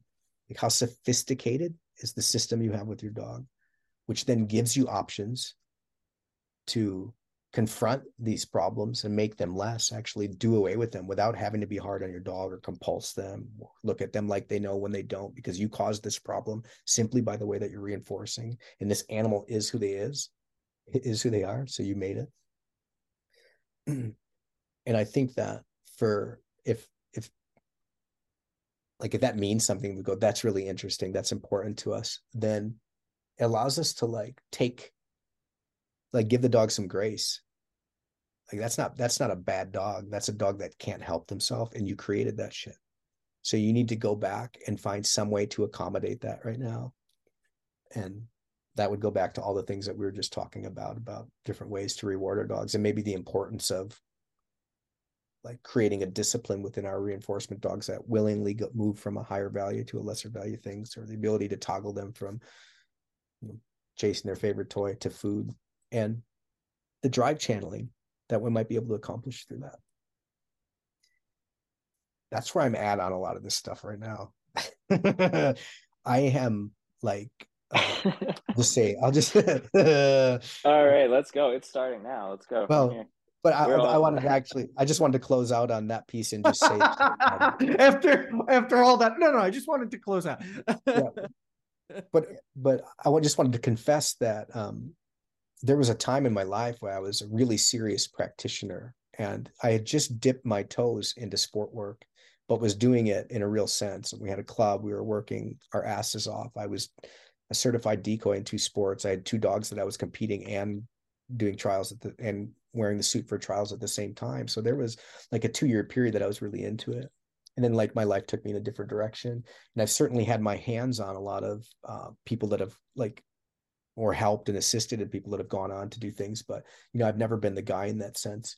And so like, and I'm and for me that I'm, I'm not sad about that or it's not an excuse for anything. Life is really infinitely interesting and you kind of have to go where you have to be open to going where it leads you. And, and I was, and I love that. Like about it. But I have had a real hunger in the last three years to to get back in it in an earnest way. I've got friends who are incredible resources that have done amazing things that I'm lucky to be, you know, in cahoots with. So I've got, you know, and and the sports itself in this country have become more accessible. It still doesn't feel like accessible enough, maybe, but compared to what it was and especially like when my mentors were doing it like i don't know how they got anything done back then. You'd have to drive you know 36 hours to go find a club. And so it's just it'd be easier to do right now and it's a hunger that's in me. But i my practice has been reinvigorated in the last four years and so with some more depth than i had in the previous four years have been honestly playing with this stuff and can you know feel it in my bones again and uh, but i'm constantly looking at this and wondering you know do i have the full grasp of it oh. one last thing i'll think about i'll say about markers though vinny is um so on top of all that, that stuff we spoke on, I think that the ability to have multiple outcomes to a given scenario is important. And an example would be your your dog is in a down and it's just a just your everyday homie dog, right? And he loves to chase squirrels. And you've also played tug with him and he likes that too. And you're looking to maybe steal some of the power from the squirrel chasing. You can keep it as an option for them, but you don't want it to be the only option. And you're practicing downstays amongst this really juicy competing motivator. And so your dog is in down and you can release him to the squirrel. Or you have a second option. You could say a different word, which means you come to me and you play with this toy game contingent on the thing that you're offering them they've learned to accept it or it's as good as the other outcome then then your work's easy. I'll just steal constantly from that and bring you here because that's more functional for me. But even having a second outcome i mean you can go as far to have three outcomes. Like uh, i could reward you this way that way this way like that's where people go with it. But even just having one more thing divides the dog's mind and makes them a better listener a more composed animal and it greatly reduces mistakes that they would make of anticipation because they can't quite anticipate because this could end in multiple ways really like strong certain dogs confronted with their most favorite thing i've just seen like people have a really hard time getting them to compose settle do anything when they know that that outcome is there. And a lot of it is just misbehavior. Please lay down and hold it and quit twitching. But why are you doing that? Why are you shaking? Why are you doing that? Why is your elbow up? They don't even know what the hell's going on. It's just misbehavior. It's not disobedience. And if you just had one other way that that thing could end, you can totally, you can poise the dog differently. And one of the words we've been using lately is equipoise and i think that is a huge advantage of markers is the influence on arousal and the ability to like equipoise your dog especially in the face of those really intense competing motivators. Equipoise i never heard of that one. That and so when your when your dog is expecting that marker that means you know go attack the decoy and and say the dog is looking at the decoy and saying that and then you're giving them this other marker that might mean get the toy off of my body. Um could you almost argue that it's in the beginning at least maybe not even like a reinforcement marker like it's almost because you're you know if the dog is anticipating that decoy and looking at it can you accidentally turn it into almost a punishment marker um, yeah you can i wouldn't use it in that space unless i was sure that it was equitable Mm-hmm. So there's a lot of work that you would do beforehand leading up to that situation. Yeah, yeah, yeah. There, there are tells like um, somebody that plays with their dog with a fire hose tug with two handles on it around a guy they just spent a week week bite biting, helper with the sleep. Now they're trying to play with him on the field for the first time.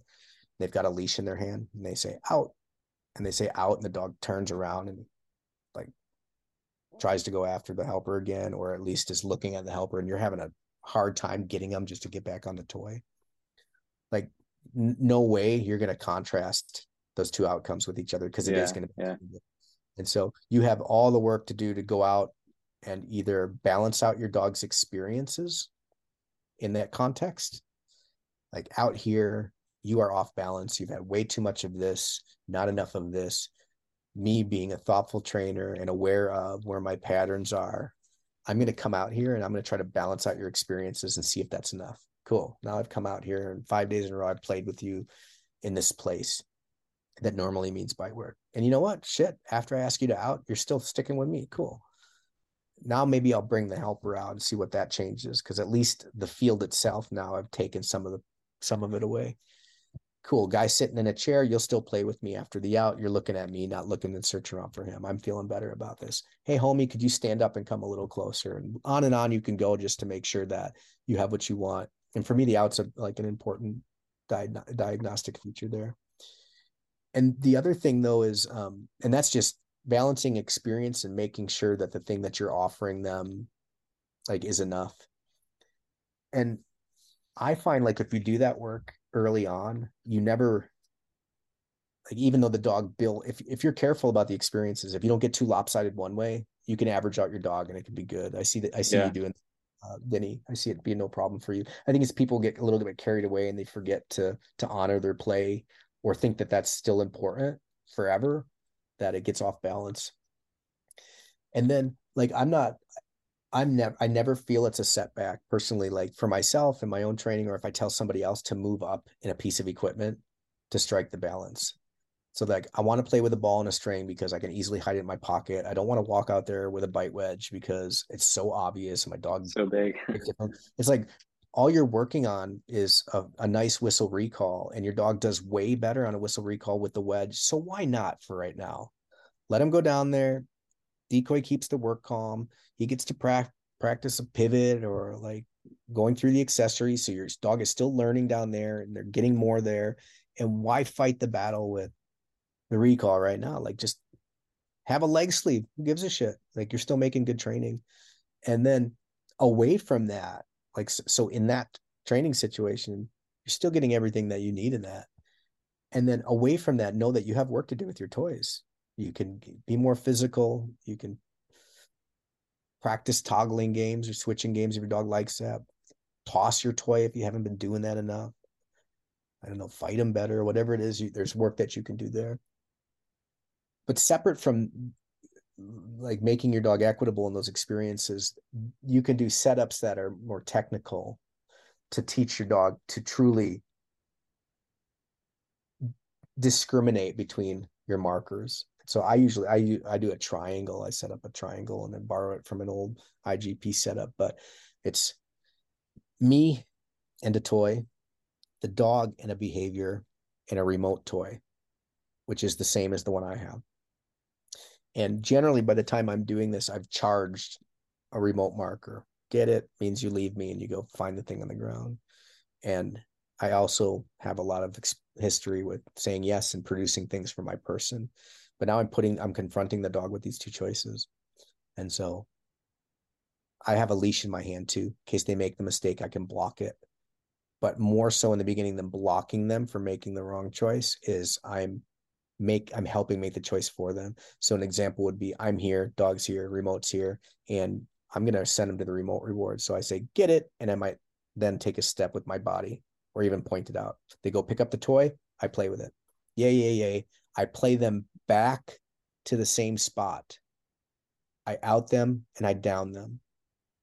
I don't out them and down them over here and then drag them with a leash or try to talk to them to get them back there. I play them back to the beginning of the trial again, which gives me the ability to reward clean behaviors there and not have any gray area. Clean out, yes. Clean down, yes. Out, down, good, or whatever behavior I started with. They have to have a downstay. I walk back, set the remote reward down, and then I triangulate myself. I've got the same toy in my hand that exists here. And I might say get it again, or I might try a yes, just depending on how I feel, what they need. If I say yes, I'm immediately presenting the toy.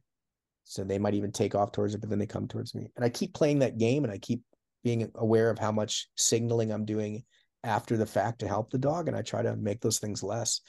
And pretty soon what you find is like, and then you can add some like often what happens, the dog starts looking at you. And for me, I used to use this as a heeling game. I wanted the dog to learn to look at me for remote reward or for the reward that I have. Chill out, homie. And then I would then get closer and closer to them and position the better their eye contact game. But pretty soon they're looking at you and they're not just exploding out thinking they know. They have to wait there for the words that come out of your mouth and they can make a right choice. And there's a lot of power in that uh, for me. And so if I had true discrimination then without having to use my body at all, and then I had equity amongst those competing motivators with things that I'm offering, uh, then I'm gonna set up the thing that you asked about and not expect it to be punitive, but it's fair game. You've been mm-hmm. disciplined mm-hmm. in this or accepting of this. One last thing I'll say in this, uh, Tyler Muto, the buddy of mine, and we've had like he, you know, he really has put his hands on a ton of like everyday dogs and helping people out with those. And so we were talking about this concept and um, years ago, and he had said, you know that I'm just he's like I'm thinking about my own experience and I'm kind of equating it to something that I know to be true and with dogs. And he said that for me it's easier to like uh, like imagine um, a dog that when it sees little white dogs it reacts to them. It's got trouble with little white dogs. They just something about them and he said it's easier for me to work that dog that dog that shows react reactive tendencies around little white dogs. It's easier for me to work that dog around five little white dogs than it is around one little white dog. Mm. and i thought more targets. you're dividing you can't fixate. You cannot fixate. There's not one given outcome. They're like you're dividing the mind. They don't know what to do. They have to like that feels yeah. a little bit like flooding but like that was interesting because the point is that's what i feel like this work does is it divides the dog's mind a bit. And in That's our case, in our case, what we're talking about makes them a better listener. And so I was lucky to be around agility folks and then very smart trainers. I mean, like maybe not lucky. I I knew where I wanted to go and and I was around the things that I thought would serve me the best. But um yeah, man, I was touched up with good stuff early on uh, in my training was able to to expound on that. So, I feel like I've been uh, rambling on a bit, and part of it is me. You know, we, we practice how we talk about these things or these ideas that are in our head, how we communicate them. But what are I mean? Do you guys have ex- experiences on this stuff, or how have you used these things we're talking about with your own dogs or client dogs? Yeah, so first I wanted to say that your raccoon story reminded me of uh, going on Netflix sometimes and spending like 30 minutes trying to find a movie and then never putting anything on. It's like misbehavior, you know, just become conditioned and then you're not even enjoying it, just mm-hmm. playing with it like it's food. Um, yeah. What what I've definitely played around with is is setting expectations um, because I know that it's going to change the emotions of the dog. So I I originally was exposed to this from Jay Jack with um, I believe he calls like windows of opportunity. So just like clearly letting the dog know like what what things are going to be available at what time um, and when there's nothing going to be available um, and I, I find that is extremely important we actually talked on our most I think two podcasts ago uh, ago about dogs that we want to settle, right? Like they want to go to the cafe and just lay down and do nothing, and why sometimes using high value rewards in a situation like that for something like a place behavior is is just setting the dog up to create this you know the dog is just amped like when am i getting my next cookie um so and then with client dogs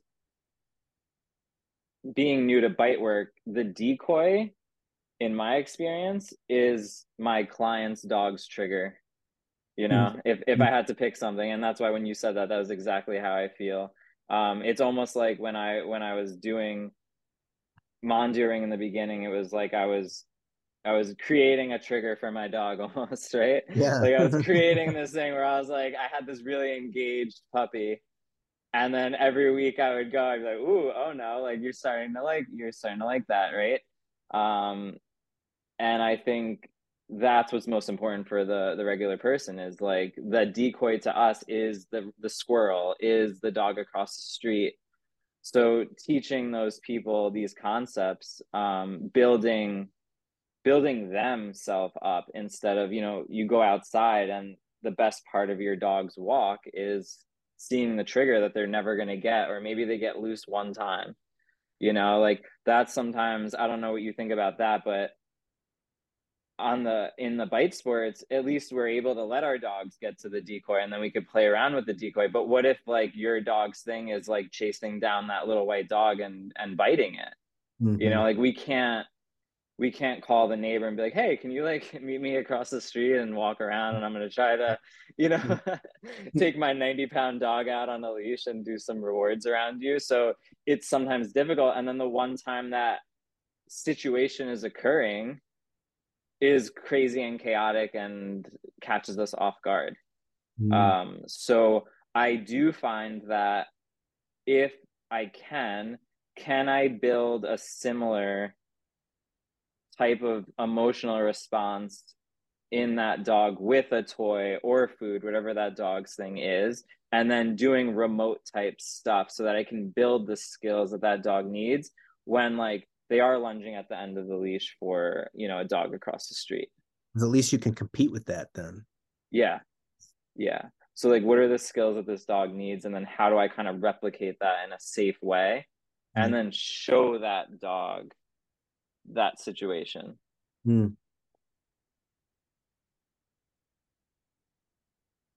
Anthony, what do you got?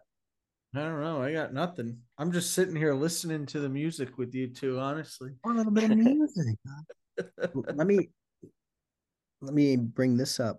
I had listened to a podcast with two really successful trainers, and I think ideologically they are different. They they they both know what they know and really believe in it and um, and agree to disagree on some things. And it was a productive conversation i think and i i hope more of those things happen you know just in the future in general like um civil conversations about just dog training today and and and trying to like hone in on, on an objective reality to you know, to what is because I uh, so much of it is subjective and how we feel about the world and this kind of influences how you train and but there was um a, an interesting part of it was they were talking about dealing with problem behaviors and like an example would have been the dog isn't you know perfectly putting its mouth on something and um, and holding it calmly. I think that was the actual thing. One of them was like holding something in their mouth. And well you know this one of the trainers had said that you know why couldn't you tell them if they were doing it wrong? Just say hey no that's not the right thing. Try something else. And the other trainer you know thought that not making like there's no need to make the dog feel like they made an error if you just break it down fine enough and approximate your pieces. You can have that. And both are. Well let's take it further. And so it was more specific the the train the one trainer that was dealing with um, having a dog that wasn't composed in the mouth when they're holding things it was munching on it a lot also exhibited that behavior on a lot of its toys. This kind of compulsive the erraticness of the mouth and the chewing and it was a bit obsessive obsessive compulsive let's say. And so getting it to be composed and hold a dumbbell calmly was quite a like a task. Part of the solution and this trainer is a good trainer and, and made really nice holds on the dumbbell. And so did their piecework peeled back the layers captured the right behaviors and uh, just built on it right?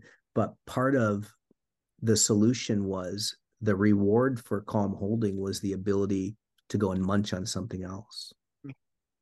So the bad behavior still existed as part of the process to teach the good one it still had to stay alive. I, I was to stay alive.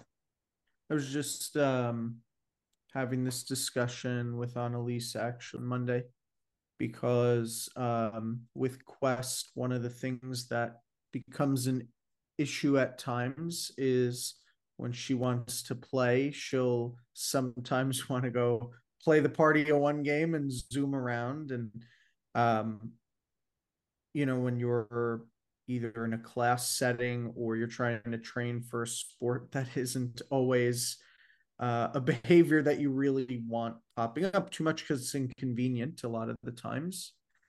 And I was um, telling her that I started teaching Quest to zoom around um, and play by herself more on cue.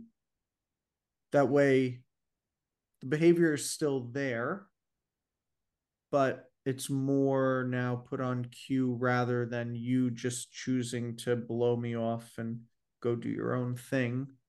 Um, right. you know, and trying to keep her because one of the things I've had a big challenge with, and I think probably you and I have discussed it before, is her staying with me in terms of when the toy is out, not not when there's food. That's not the issue, but it's when there's a toy. Sometimes she'll play uh, with you, and then she'll a lot of the time like to run off. Yeah. Um, and so so yeah, I just had you, what you just said just reminded me of that. That I, I just happened to be talking about it this week. Is how can we keep that behavior there, but put it on cue and use it to our advantage, and she still gets to do what she's trying to do. Yeah, and so you own access to it, mm-hmm. and that's totally appropriate if the behavior is appropriate. Like to, yeah. to Vinny's point, if it's a risky behavior, risky to someone else, or excuse me, or the dog, then we're confronted with the fact that we might not be able to, to keep it alive yep. to let it exist and surely not be part of the strategy by which we we capture something else or make something else the antithesis to it. And also by doing that you probably will see that because you own it and there's a gateway a clear a clear gateway towards it that it'll it'll happen less. She won't make the choice to do it so it won't be like self reinforcing because she can't choose it on her own. And you'll get stronger investment investment in the way that she wants to play with you excuse me i got the hiccups all of a sudden drink that water drink that yeah. water but to your i hold, hold on let me take a call it's actually vodka which is why i got the hiccups boys oh well there you it's go not, it's not so that was one of the problem behaviors that they addressed. And the other was a, a dog that was disengaging from sessions. And so the trainer's trying to conduct training and and the dog would after a certain amount of time just say i'm over i'm over it. And it would go and jump in a pond and swim. And so part of the solution was the same thing. It was keeping that alive by putting it on cue so, so, you own access to it. So you still periodically let the dog rehearse it but then there was a, another a number of other strategies like let's build our play let's not work the dog so long so that they feel like checking out etc but still having owning that thing. And so that's a great strategy for overcoming things and and there's a lot that you could learn if you actually said you know what? I'm not going to try to fault the dog for this. I'm trying to approach it in different ways. But to to vinny's point what if it was something completely dangerous that you couldn't let exist anymore. And if dealing with problem behaviors like nuisance behaviors, if your strategy had to involve at least in some capacity keeping the problem alive, owning it and putting it on cue and only letting it exist like less and less, less and hope hopefully that it like works towards extinction in that way. But you still had to keep it alive. You know, for those of us that are dealing with dogs which we absolutely can't keep it alive, that advice might be harder to take in because the like like Vinny jumped to what if it's chasing behavior? Mm. what if it's wa- wanting to go and put its mouth on another dog? Like I can't I can't possibly put that on cue and allow it to be re- rehearsed in any capacity so I have to work against it. So my strategies are I totally replay I have to come up with something else that sort of touches the dog dog in the same way and I have to make that available at those times so it replaces that. Or i have to t- start telling them that they can't do it any anymore in a meaningful way it's, it's just it's just a good conversation for us to be having because that particular conversation aired out more hi darling yeah aired out more like the question to the to the trainer whose strategy was to keep those things alive needed to be exactly what Vinny said. Like, what if the pond was full of alligators? Right? Like, I can't let my dog go swim in the pond anymore. Like what then what do I do? I can't keep it alive. What if it wants to go and chew chew on other dogs or bite people or chase bus tires? Like, yo, I can't put it on cue.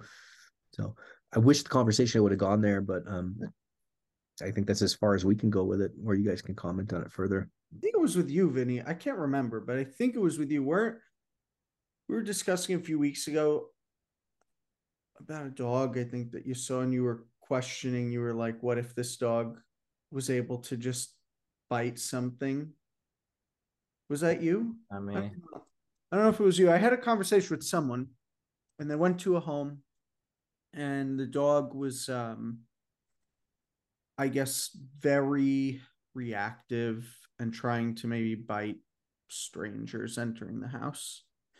And I think like the dog was generally okay, but when people started to move is when the dog started to target the person.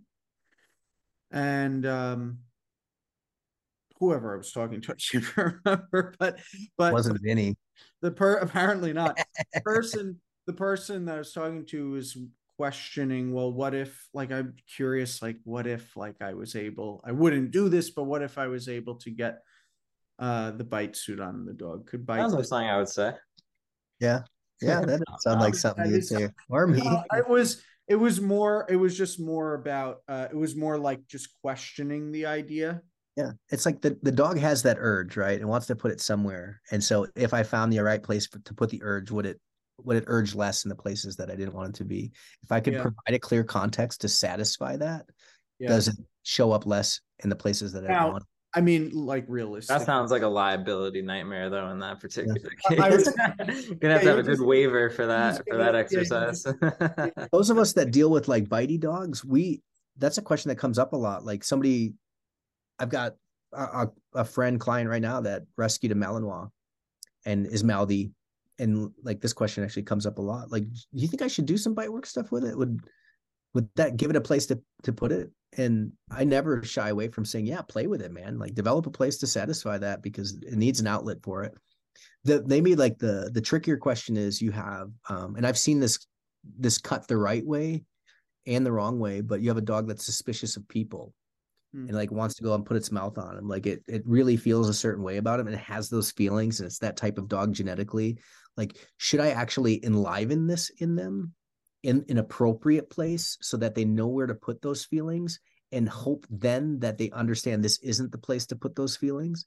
Mm. And I have seen a lot of dogs that have been suspicious like that and were teetering on like being dangerous to give them the the totally clear context in a safe way with skilled people to do that and that it softened them in the places that you didn't want to yeah it's like and it feels like go ahead no no go ahead it just, it just feels like weird information to get them like to to that would be hard for a person that wasn't thinking like maybe we have learned to think about things or or if we've had experience where it goes the right way it might be hard to tell you know the person that's ignorant to that. Like yeah we should let that like live in them a little bit in the right place and it could take away from where you don't want it. It could Yeah. be like a hard thing for somebody to to see as valid Yeah, I mean, obviously, like, you know, I mean, like to Vin, what Vinny was saying, I was going to say before is obviously, you know, you're asking a regular, your your maybe average dog owner to to do something like that might be a little a little much. It's going to be risky. It was just like in the conversation um of like, hey, what if the dog had that opportunity? And and uh, you know, just reminded me when we when I was talking about this, that person reminded me in my head about herding dogs, for example. You know, if they have the opportunity to, a dog who wants to chase or um, stalk, if they have that opportunity to do so, you may see a reduction in some other behavior like chasing cars, which could get dangerous for them, could get Yeah. dangerous for the person that's walking them if they're not paying attention and they're invested in their cell phone while their dog is sniffing and then all of a sudden a car passes. You know, so sometimes being able to channel that in one area can sometimes help in uh, another area. So that way the dog, like you were saying, has a clear picture. This behavior is appropriate in this context. And in this context, it isn't appropriate. And that's no secret. We like everybody knows if you get a working dog that's genetically you Yeah. know, meant to be doing things, you have to find an outlet or they find it in the wrong places. Like shit goes wrong. That's why like with again Malinois, like I what's what's been challenging for me over the last few years raising Malinois is I've had more dogs at my house since my wife and she's got border collies and they like to run around. We've got a big property and and it's very important for me when I bring a young dog in that I get them invested in the chase and the play and the fighting activities that I want with myself before I expose them to mm-hmm. all the joy of chasing other dogs around. And if I don't get buy-in first with the activities that I want to serve my training program later, then it's really hard to get it later.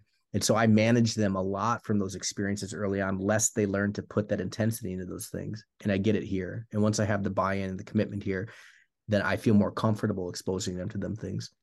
But mm-hmm. certainly like you know any well-bred working dog they need those outlets and if you're getting them and you're not like giving them a place to put it yeah you're going to have problems yeah the, the the the trickier thing is like sometimes the quirky mood like that the the thing I just mentioned about a dog that's feeling insecure about people and thinking about putting their mouth on them, like that's genetic too. And those are feelings that are really in there. So do you actually let them go further into those feelings and and then teach them how to resolve that through using their mouth? And does that make a difference on the other side of things?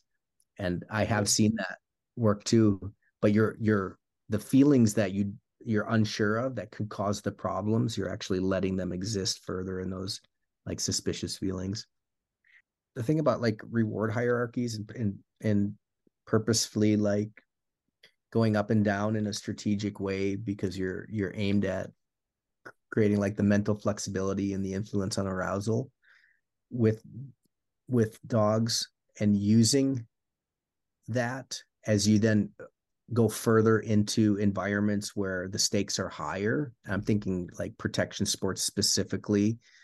Um, i guess i'll i'll speak to an experience that I had. Um, there's a trainer that would not want to let their dog enter into protection work um, until it would invest in a food catching game. And because the dog seeing the helper and then choosing to participate in some food catching thing let her feel that the dog was at a mental state then that when it entered into the helper work, it was going to be composed enough in the right headspace, not over aroused that it could then be obedient to the the training, or it could the training would be would carry out the right way. And so a lot of the training up to that point for this dog was toggling between reinforcers, accepting lesser things in the face of the greater things, and trying to like really keep it in a good headspace. And then it was clear headed; it could go into the work and listen and and do all the things. But this dog was a well-bred German Shepherd that had certain feelings about the man. Like on its own, it wanted to fight the dude, right? and everything in its lineage, all its, great great great great grandfather, all the way back was the same thing. And all its education, though, up to that point was these exercises and interactions that were aimed at blocking it from feeling those things. This is a game. This is about toggling between reinforcers. You go down there and you do that thing, but remember, you come back here and you get the toy, and then you do a little food chase or catch, and then you can go back and do that again. And all that stuff was kind of interfering with who the dog was, like naturally, metaphysically, who they were deep down in their soul. It wanted to be a fighter. And I was um, I put the the sleeve on and I was doing helper work for this dog. And I can like take instruction well and move my body in the appropriate way. So if somebody gives me instructions about how to behave with a dog as a decoy or helper, I can do it. And so I played my part and I moved in all the right ways that the dog could trust and felt good about and and um, played a good helper decoy. And then the dog was pretty good. But me, my experience, I, I didn't voice this, it would have only taken me like to get inside myself a little bit and hiss at that dog or do something twitchy in the sleeve or like be an animal myself and that dog would have totally forgot his training would have flipped into a mentality that he wasn't prepared for because he'd never been taught within that space and it would have been the place that he wanted to be anyway right so all of the stuff leading up to it got some sort of mood from the dog, but it's not the mood that the natural that the animal naturally wanted to be in.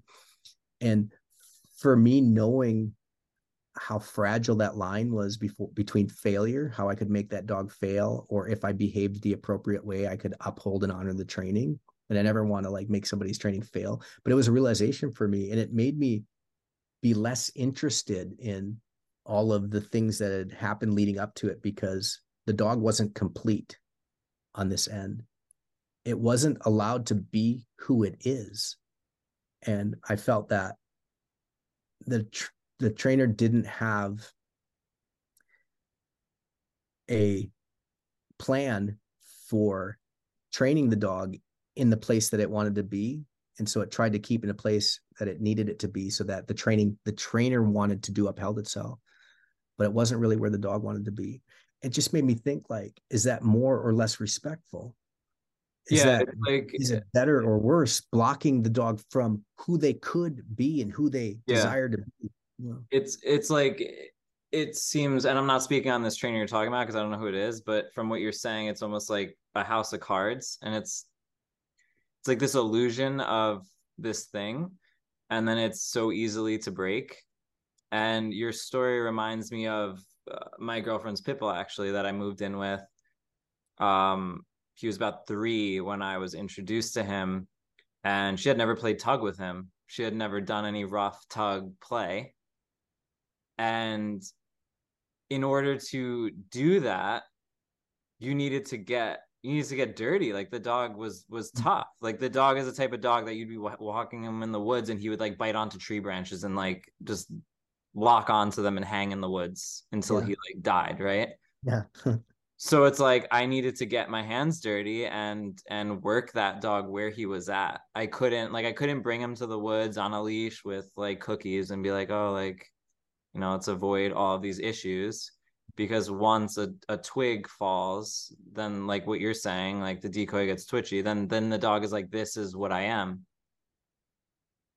I don't know if if i completely missed your story but oh no that's it. Yeah you got but it. Yeah. that's but that's exactly you know what what i see happening a lot.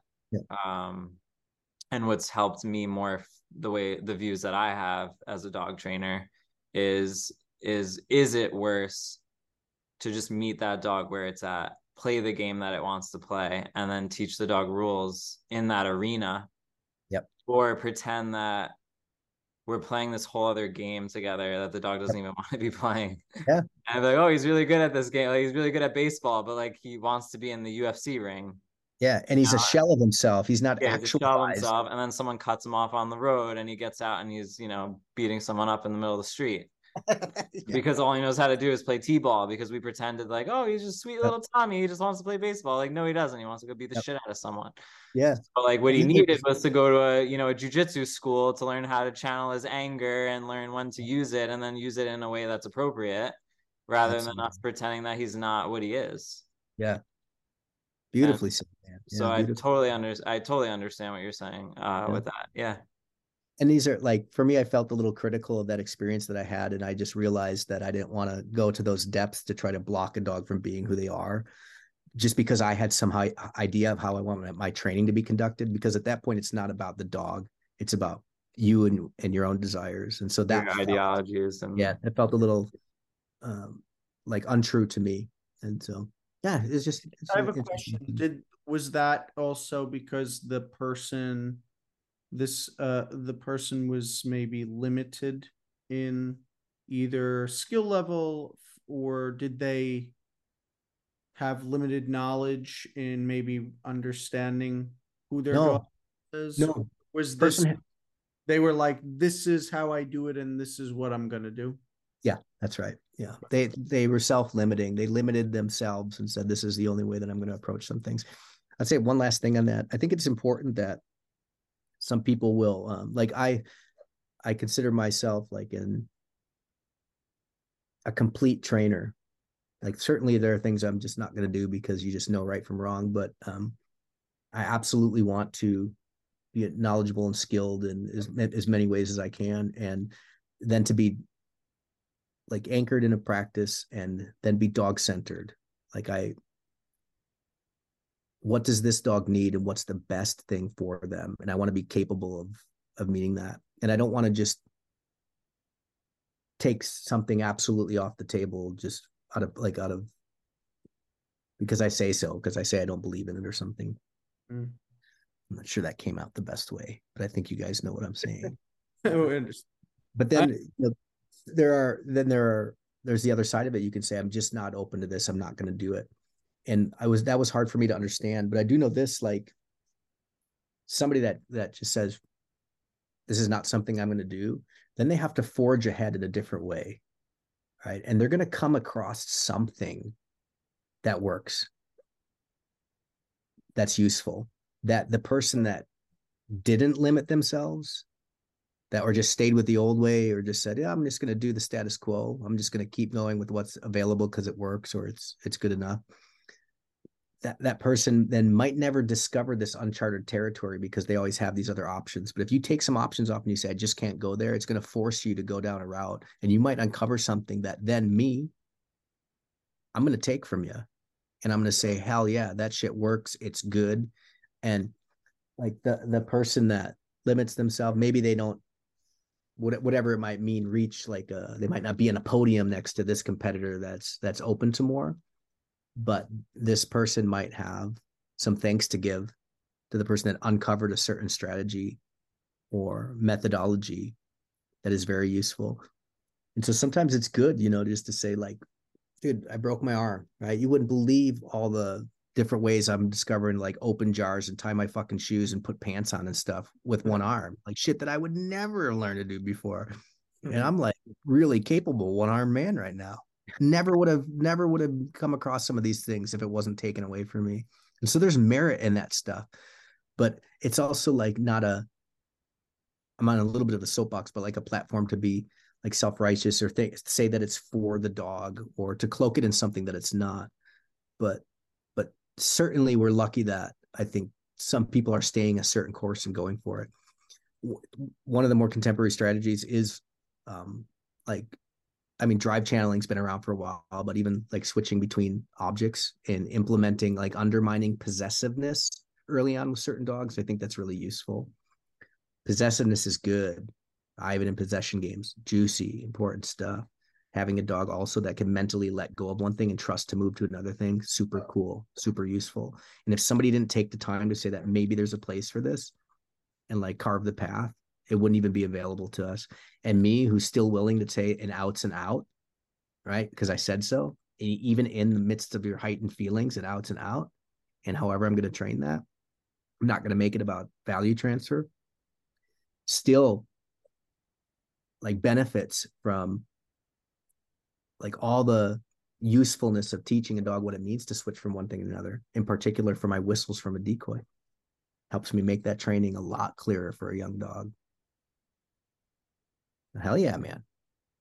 Well, thank you for uh for coming on. I always, you know, one thing that uh as you're saying that it kind of was making me think like one thing that attracted me to like your work is you uh don't limit yourself you you learn from a lot of different disciplines which is really uh cool and and unique because i feel like i feel like there are a lot of uh trainers that i follow or that i learn from who are not very like if you like it's funny because you listen to this podcast you listen to some of your other podcasts i i have your healer um uh dvd that you have on your site and you you constantly name all the people that you learned from or that you credit you constantly are crediting people and so it goes to show like the amount of uh, disciplines and methodologies and people you're learning from um so yeah.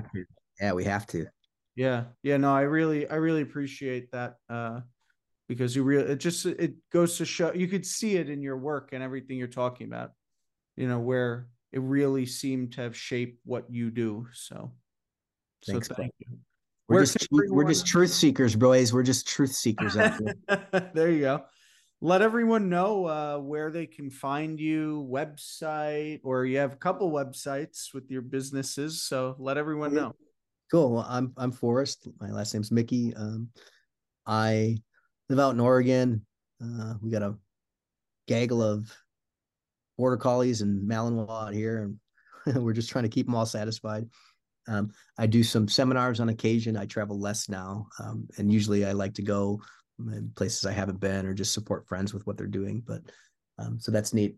Um, I go down and practice at the Michael Ellis School for dog trainers once in a while. He's still got a facility down there. If there's any trainers out there that are looking for a place to rent that you want to put on your own event, his facility is available for rent too. And he's a super cool and gracious guy, him and his wife, Carol.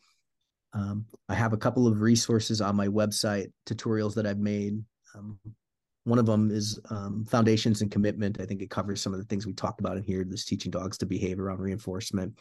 It's a little, if you were just the average uh, everyday dog owner out there, I shouldn't say average, if you're the everyday dog owner out there, there's still some, it, it can be a bit rigorous, some of it, but the beginnings of it are useful, like just teaching dogs to be patient around food and stuff.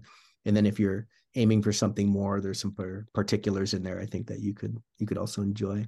And then um, I really like the heeling behavior. I think people kind of know me for a heeling guy. And one of the reasons is that it's across many sports. Like any sport has heeling in it almost. It can look different stylistically, but um, I don't know that that's what drew me to it. Is it, it went across a wide range of sports, and then man, teaching like beautiful heeling to a dog, it feels a little bit like poetry to me. There's something kind of magical in it. So if, if you've ever done it and experienced it, it can be quite moving. And then the heeling behavior is one of those behaviors that you can see a lot of the principles and techniques that we talk about in, in dog training, like present themselves. We're splitting behaviors down to finer pieces. Like we're, we're, we're making small things and adding them together to a greater whole. And that certainly is heeling It's everything to do with like a dog's motivation and their desire to be in some place and persist over a long period of time to some very precise um, thing that we've created and how you manage it over time and just tons of stuff that's associated with it that's fun for us as dog trainers. Um, i'm married to a beautiful australian gal. I met her when i was doing a seminar over in australia. Uh, we make leashes together. Um, that's kind of fun. We just like to do things with our hands when we sit down and like veg out over a show. And so um, she's doing all the leash work right now when i'm one-handed. And then I got into a number of years ago, uh, like making clothing. So I used to um, sew pockets on sweatshirts myself to accommodate all the dog shit that I was carrying around. And then um, one thing led to another. And now I, I manufacture some stuff um, and sell them. And it's kind of like iconic hooded sweatshirts right now. We got a flannel coming out in, a, in about half a year, but um, just a small operation. But if you're looking for quality hoodie with pockets, you could buy one from me. and that's at Micke Wear, right? That's Micke Wear. Yeah. Cool. That's it, boys. That's me. Thank you, sir. Thanks so much for doing this. Yeah, great. let's do it again, fellas. Yeah, for sure. We hope you enjoyed this episode of the Canine Classroom. If you liked the show, make sure to smack that like button, share the show with your friends, and give us a rating. Until next time, class dismissed.